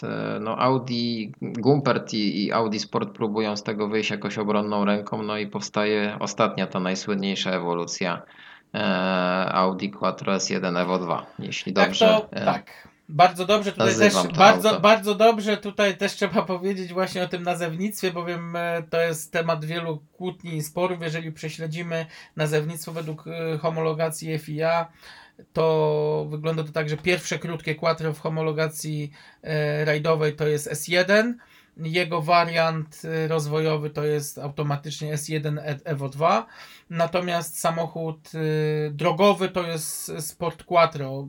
Rajdówka nigdy oficjalnie nie była nazwana jako Sport Quattro, to było S1. Ale to, tak jak mówię, bardzo dużo kłótni na ten temat jest i, i wiele opinii, natomiast no, przyglądając się homologacjom, no to tak to, tak to wygląda. Mm, S1 y, jako auto no, była jeszcze w miarę normalna. S1 Evo 2, jak to Stig Blomqvist określił, to był mokry sen Gumperta, który chciał stworzyć samochód wyścigowy do rajdu. No i po części mu się to udało. No ten samochód naprawdę wymyka się spod kontroli e, w postrzeganiu tego samochodu ze wszechmiar. E, Bo i kierowcy opowiadali, że to był potwór wprost nie do opanowania. E, Samochód jest e, moim zdaniem e, aż nadmiernie ospoilerowany, bo no, próbują oczywiście inżynierowie jakoś opanować i przykleić ten samochód do drogi. Troszeczkę jest lepiej wyważony, ponieważ tam chłodnice, z tego co pamiętam, alternator wędrują do tyłu. E, Co też nie jest najlepszym rozwiązaniem, bo dodatkowa ilość płynów e, powoduje jeszcze większą masę tego samochodu, no ale znowu podnoszą moc, więc Tak, ale y, coś z, za coś. z drugiej strony na przykład taka ciekawostka, alternator napędzany był z wału napędowego, co znowu powodowało bardzo duże problemy, jeżeli samochód stał w korku.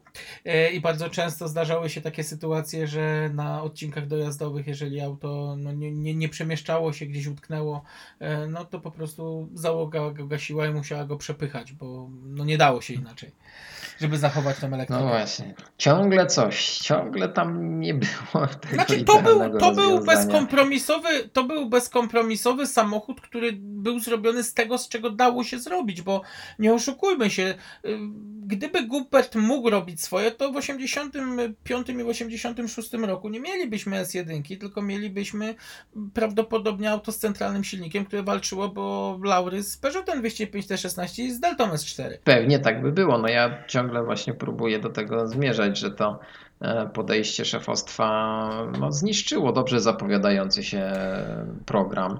E, A, ale no rzeczywiście, no, ja chylę czoła e, przed Rolandem Kumpertem, bo to był człowiek, który naprawdę musiał kochać to, co robić i kochać rajdy samochodowe, że miał tyle siły jeszcze i samozaparcia, żeby walczyć z piechem. No Dobra, mamy to S1 Evo 2. E, Jedno zwycięstwo tego auta w całkiem dobrym stylu. Walter wygrywał rajd e, Sanremo w 1985 roku, ale już widać nadchodzący koniec. Ale zanim do tego końca dojdziemy, no to ja jeszcze tutaj przypomnę może o tym kontrowersyjnym rajdzie Wybrzeża Kości Słoniowej w 1985 roku. E, No, gdzie powiedzmy sobie wprost, najprawdopodobniej doszło do podmiany samochodów w trakcie trwania rajdu. No, no co mogę powiedzieć, no tak było. E, Wszystko na to wskazuje, wszystkie znaki na niebie i ziemi wskazują, że faktycznie ten samochód e, został podmieniony. E, Co ciekawe, wszystko również wskazuje, że podmieniony samochód istnieje do dzisiejszego dnia, jest głęboko schowany e, w Ingolstadt i nie bardzo Audi chce go pokazywać. Mm, Ale trzeba też pamiętać, że to nie była pierwsza kontrowersja związana z podmienianiem samochodu. Już od wydarzenia uznanego za pierwszy oficjalny triumf Sukces. Au- Audi Quattro. Mówisz o tym pierwszym zwycięstwie, tak? O pierwszym takim sukcesie. Mówisz o rajdzie Janer w Tak, 1981 tak, roku. tak, tak, tak. Mówię o, o rajdzie Janer. E, No mówi się, że samochód ym, Franza Wittmana, y, no też został podmieniony, że podobno były problemy ze skrzynią biegów i faktycznie są jakieś tam zdjęcia, które pokazują, że auto, które kończyło rajd jest zupełnie innym samochodem względem tego, które zaczęło. Chodzi tam o umiejscowienie pewnych elementów typu naklejki, e, przesłona na przedniej szybie e, i, i, i, i nawet chyba lokalizacja anteny oraz spinek na masce, także taka, taka ciekawostka. Czy auto Franza Wittmana wtedy już było przygotowane przez y, firmę Schmidt, czy, czy to już. Czy Nie, nie, to był samochód, Auto... to był samochód oficjalnie Mhm. przygotowany przez zespół Audi Sport. Tak, no właśnie, no Audi zaczęło od y, niechlubnego zabiegu, od y, powiedzmy sobie wprost oszustwa. No i w 1985 roku dochodzi do tej podobnej sytuacji y, na rajdzie Wybrzeża Kości Słoniowej, bo przypomnijmy wtedy w rajdzie wystartowała Michelle Mouton, która już była odsunięta e, przez Audi ze, start, sta, ze startów w Mistrzostwach Świata. Ona praktycznie startowała wtedy w Mistrzostwach Wielkiej Brytanii, ale pojawiła się na tym rajdzie. Drugim autem pojechał niemiecki zawodnik e, Franz Braun, kierowca, który praktycznie chyba wystartował tylko na tym jednym rajdzie. Tak, i miał pełnić rolę zabezpieczenia części, ewentualnie pomocy technicznej dla Michel.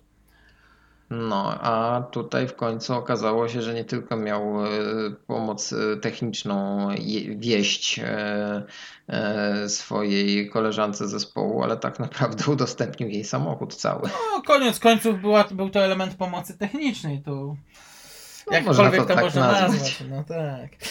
O tym, co No, ale- powiedziałeś, o tym, co powiedziałeś jeszcze pod kątem właśnie takiego, no brzydko mówiąc, zamordyzmu ze strony szefostwa ym, i tego, co się działo wewnątrz zespołu, jeszcze trzeba tutaj powiedzieć właśnie e, w tym samym czasie o e, odejściu e, Jurgena Stockmara mm, ze, stanowiska dyrektora zespołu sportowego Audi i objęcie go przez objęcie tego stanowiska przez Reinharda Rodę, który był człowiekiem z krwi i kości związanym z właśnie z piechem. Także pewne decyzje były narzucane odgórnie i mm, można śmiało powiedzieć, że z pewnymi decyzjami zarówno zawodnicy się nie zgadzali, jak i, e, jak i szefowie poszczególnych komórek w samym zespole. No właśnie, i to jest chyba początek końca w najlepszym wydaniu, e, jeżeli chodzi o Audi Sport. Ja jeszcze mm, wracając do tej y, S1 Evo 2, tak całkowicie zdeprecjonowałeś ten samochód, natomiast ja jeszcze chciałbym go trochę obronić. To auto, poza tym, że było no, potworem na kołach, bo ten samochód w specyfikacji Tour de Corse, y, to, jest też śmieszna rzecz, y, samochód był gotowy na mm, Tour de Corse 8.6 i był w y, takiej specyfikacji, że naprawdę mocowo nawet Peugeot nie miałby się co powstydzić, bowiem ten silnik wygenerował e, 595 koni, więc no była to już dość duża wartość. E, Pamiętajmy o jeszcze jednej rzeczy. Audi e, oprócz tego, że nie bardzo mogła zrobić coś ze swoim nadwoziem, to bardzo mocno eksperymentowała. To Audi wprowadziło pierwsze mm, skrzynie PDK, czyli protoplastę dzisiejszych DSG e, na rajdowe trasy. Mm, To Audi eksperymentowało z nowymi układami przeniesienia napędu. To Audi eksperymentowało nawet z silnikami e, Porsche, bo to też taka ciekawostka, którą ja osobiście wiem od e, Stiga Blomqvista, mm, że właśnie w 84, w 85 roku w Ingolstadt bardzo mocno eksperymentowano nad różnymi rodzajami silników Porsche. Nawet był plan pokombinowania coś y, z silnikiem, z, z bokserem z 911. Mm, No to wszystko było bardzo mocno obcinane przez, przez górę, natomiast tam była cała masa bardzo zdolnych ludzi, którzy chcieli coś robić mm, i, i naprawdę wymyślali rzeczy nie z tej ziemi, no tak jak choćby nawet No, my tutaj pasja była widoczna.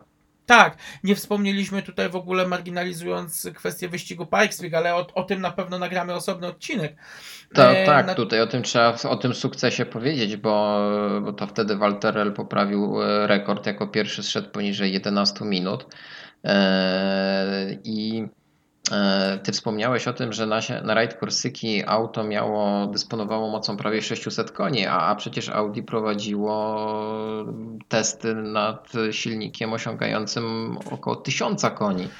E, nawet, e, z tym, że kierowcy stwierdzili, że to już jest nadmoc i, i, i nie ma za bardzo co z tym zrobić.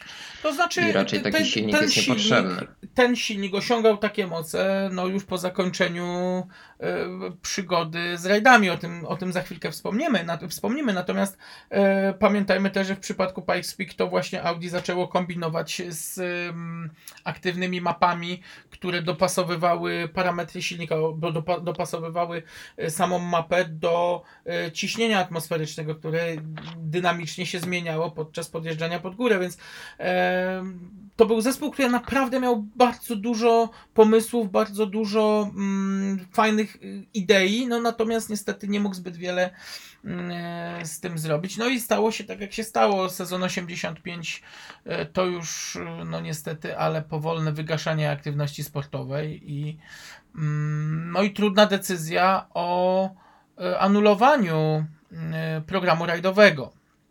No troszeczkę ten, e, w tym pomógł, pomogła ta tragedia na rajdzie Portugalii. E, Po tym jak właśnie auto Santosa wypadło i e, no, śmiertelnie potrąciło kibiców. E, Wtedy właśnie tam najgłośniej o tym, żeby coś z tym zrobić, e, mówił o tym Walter Rell. E, No i Audi wtedy wycofało się, tak jakby z powodu tego wypadku z rajdu Portugalii, ale jak wiemy, że no, i tak pełnego sezonu wtedy by Audi nie pojechało.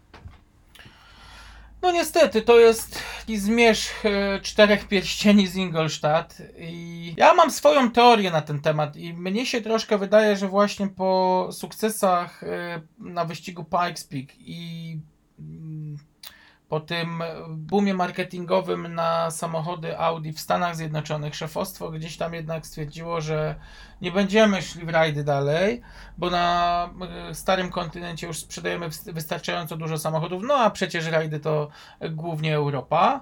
E, Atakujemy Amerykę. Już praktycznie w 1987 roku rozpoczęto prace badawczo-rozwojowe nad nowym samochodem, e, który miał ścigać się mm, w serii Transam w Stanach Zjednoczonych. Bazował wtedy na modelu Audi 100 i tutaj też właśnie pewnie e, będziesz miał coś do powiedzenia na temat Audi 100 w 1987 roku. No, bardziej Audi 200. A bardziej Audi 200, tak. E, ponieważ e, tak, Audi dalej trzyma się tego swojego e, programu w postaci samochodów produkcyjnych i rajdowych, jak najbardziej zbliżonych do samochodów produkcyjnych. No i debiutuje na rajdowych trasach po zakończeniu kariery grupy B Audi 200 Quattro. No, dla mnie totalna abstrakcja. Przewielka limuzyna, największa wtedy limuzyna w, w palecie wszystkich modeli Audi nagle ma zawojować rajdowe trasy. No to wiadomo, że to było wszystko oczywiście skazane na porażkę, nie było szans. Walter Reli, Hanu Mikola dzielnie jakoś jednak wystartowali łącznie w sześciu rundach e, Mistrzostw Świata. E, No ale tutaj Hannu stawia kropkę na D i wygrywa rajd Safari.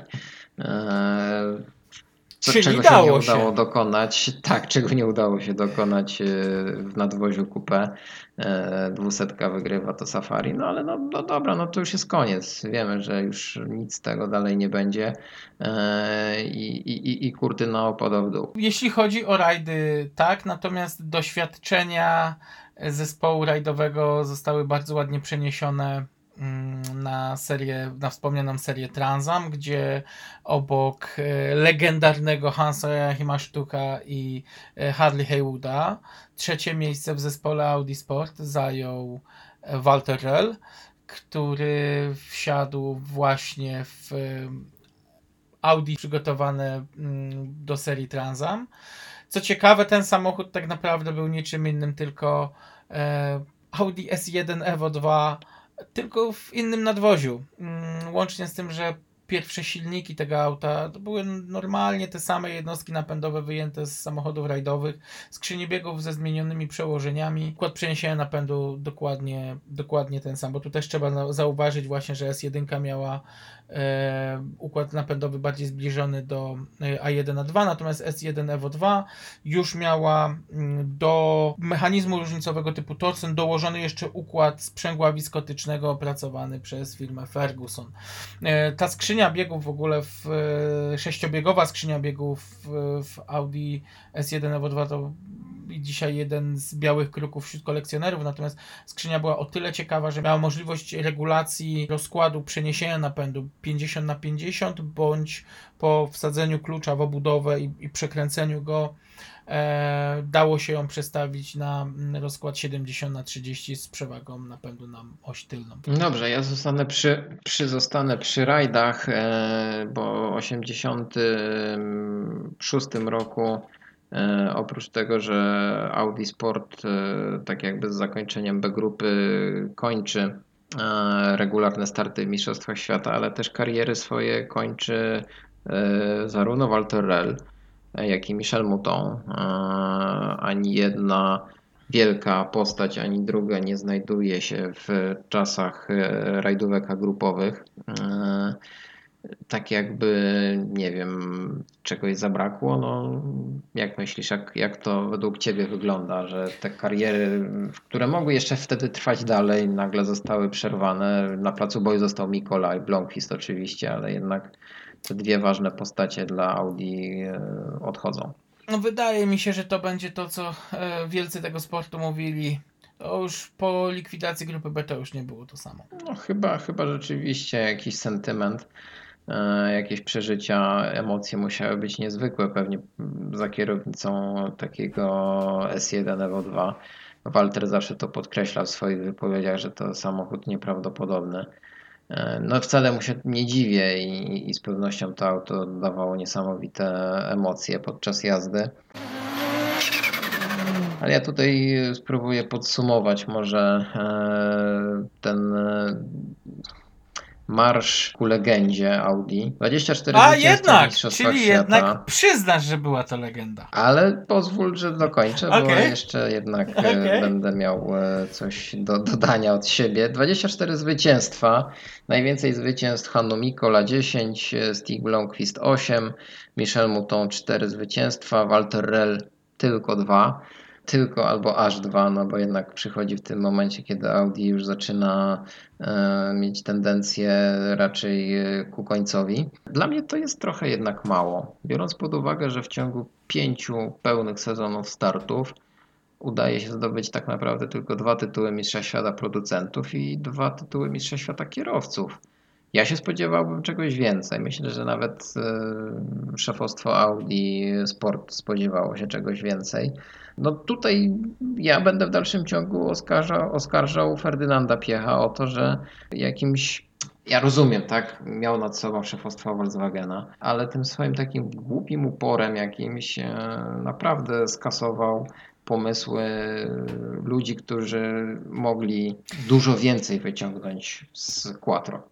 Dużo, dużo więcej. Ja się zgodzę z tym oskarżeniem, to jest oczywiście prawda. Mm, Natomiast y, widzisz, warto byłoby się przyjrzeć też, ale no już tu nie mamy, nie mamy troszkę czasu dzisiaj, natomiast warto byłoby się też przyjrzeć na mm, wyniki osiągane przez y, kierowców prowadzących Quattro y, w narodowych czempionatach, bo pamiętajmy, że y, Michele Cinotto, czy wspomniany wcześniej Attila Ferenc, oni też korzystali z samochodów budowanych czy przez zespoły satelickie, czy, czy, czy nawet produkty same z y, mm, Audi Sport.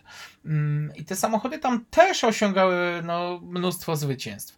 Rajdowe Mistrzostwa Świata rządzą się swoimi prawami. No nie ma się co oszukiwać. Te samochody, pomimo mm, tej swojej niedoskonałości, naprawdę osiągały bardzo dużo od samego początku, więc jeżeli popatrzysz na Audi Sport przez y, to, jak ten zespół zaczynał, że praktycznie od samego początku rzucił się na głęboką wodę, y, wchodząc do walki z najmocniejszymi konkurentami, mm, no i ja bym mimo wszystko tu się skłaniał na to, że osiągnęli bardzo wiele. I pomimo tego, że gdzieś tam od wprowadzenia S1 zespół wytracił trochę tego impetu, nie bez przyczyny, to w dalszym ciągu do samego końca był y, no, na szczycie. No. No cóż, y, ja y, tutaj w dalszym ciągu będę uważał, że to było bardziej mistrzostwo samego marketingu. E, Konstrukcja, sama konstrukcja Quattro, no, no nie ulega to wątpliwości, że zrewolucjonizowała rajdy samochodowe i sport samochodowy na całym świecie. Ja czuję pewien niedosyt. Yy, Oczywiście minęły mm, no, lata już od, od tych wydarzeń, Mm, ale analizując jednak historię. Ale zwróć uwagę, że minęły lata, ale zespół Audi Sport jest nadal obecny na firmamencie światowego Tak, ja bym bardzo motorsportu. chciał, żeby jednak Audi wróciło do rajdów samochodowych yy, i bardzo by mnie ten fakt ucieszył, yy, ale w tych nowych realiach rzeczywiście mogliby zupełnie do tego inaczej podejść. Na pewno by zupełnie do tego inaczej podeszli yy, i ten projekt mógłby zakończyć się też wielkim sukcesem. Ja nie miałbym nic przeciwko temu, żeby zobaczyć ponownie e, samochody z czterema pierścieniami na grillu ponownie na starcie jakiejś eliminacji rajdowych mistrzostw świata. I nie mówię tutaj o samochodach historycznych. Mm, No cóż, to wie? takie Teraz po zakończeniu Volkswagen Motorsport, po zakończeniu Wszystko jest Volkswagen możliwe. Może Wszystko jest możliwe. No nic, no Tak. tymczasem e, chyba no nie dojdziemy do jakiegoś porozumienia. Ja będę tutaj obstawał przy swoim, ty przy swoim. E, myślę, że ta rozmowa była no, owocna i dużo się dowiedzieliście z niej. E, o, o, o tej ciekawej historii e, czterech pierścieni e, i rajdówek e, noszących to logo na masce. Ja jutro zadzwonię do Audi, zapytam o wyniki z 85 roku z Sanremo. Ciekaw jestem, czy ktoś coś powie na ten temat. E, A tymczasem dziękujemy Wam e, za poświęcony czas. E, Ósmy odcinek. Mam nadzieję, że cieszycie się, że wytrwaliśmy e, aż tyle. My się cieszymy, że Wy wytrwaliście z nami e, tak długi czas. I to nie To jest nie nasze jest ostatnie, ostatnie słowo. słowo. E, jeszcze się tutaj pokłócimy, jeszcze się tutaj e, e, otrzemy o kontrowersyjne tematy i chyba to na dzisiaj wszystko. Zatem do usłyszenia, dziękujemy Wam bardzo i do następnego. Do usłyszenia.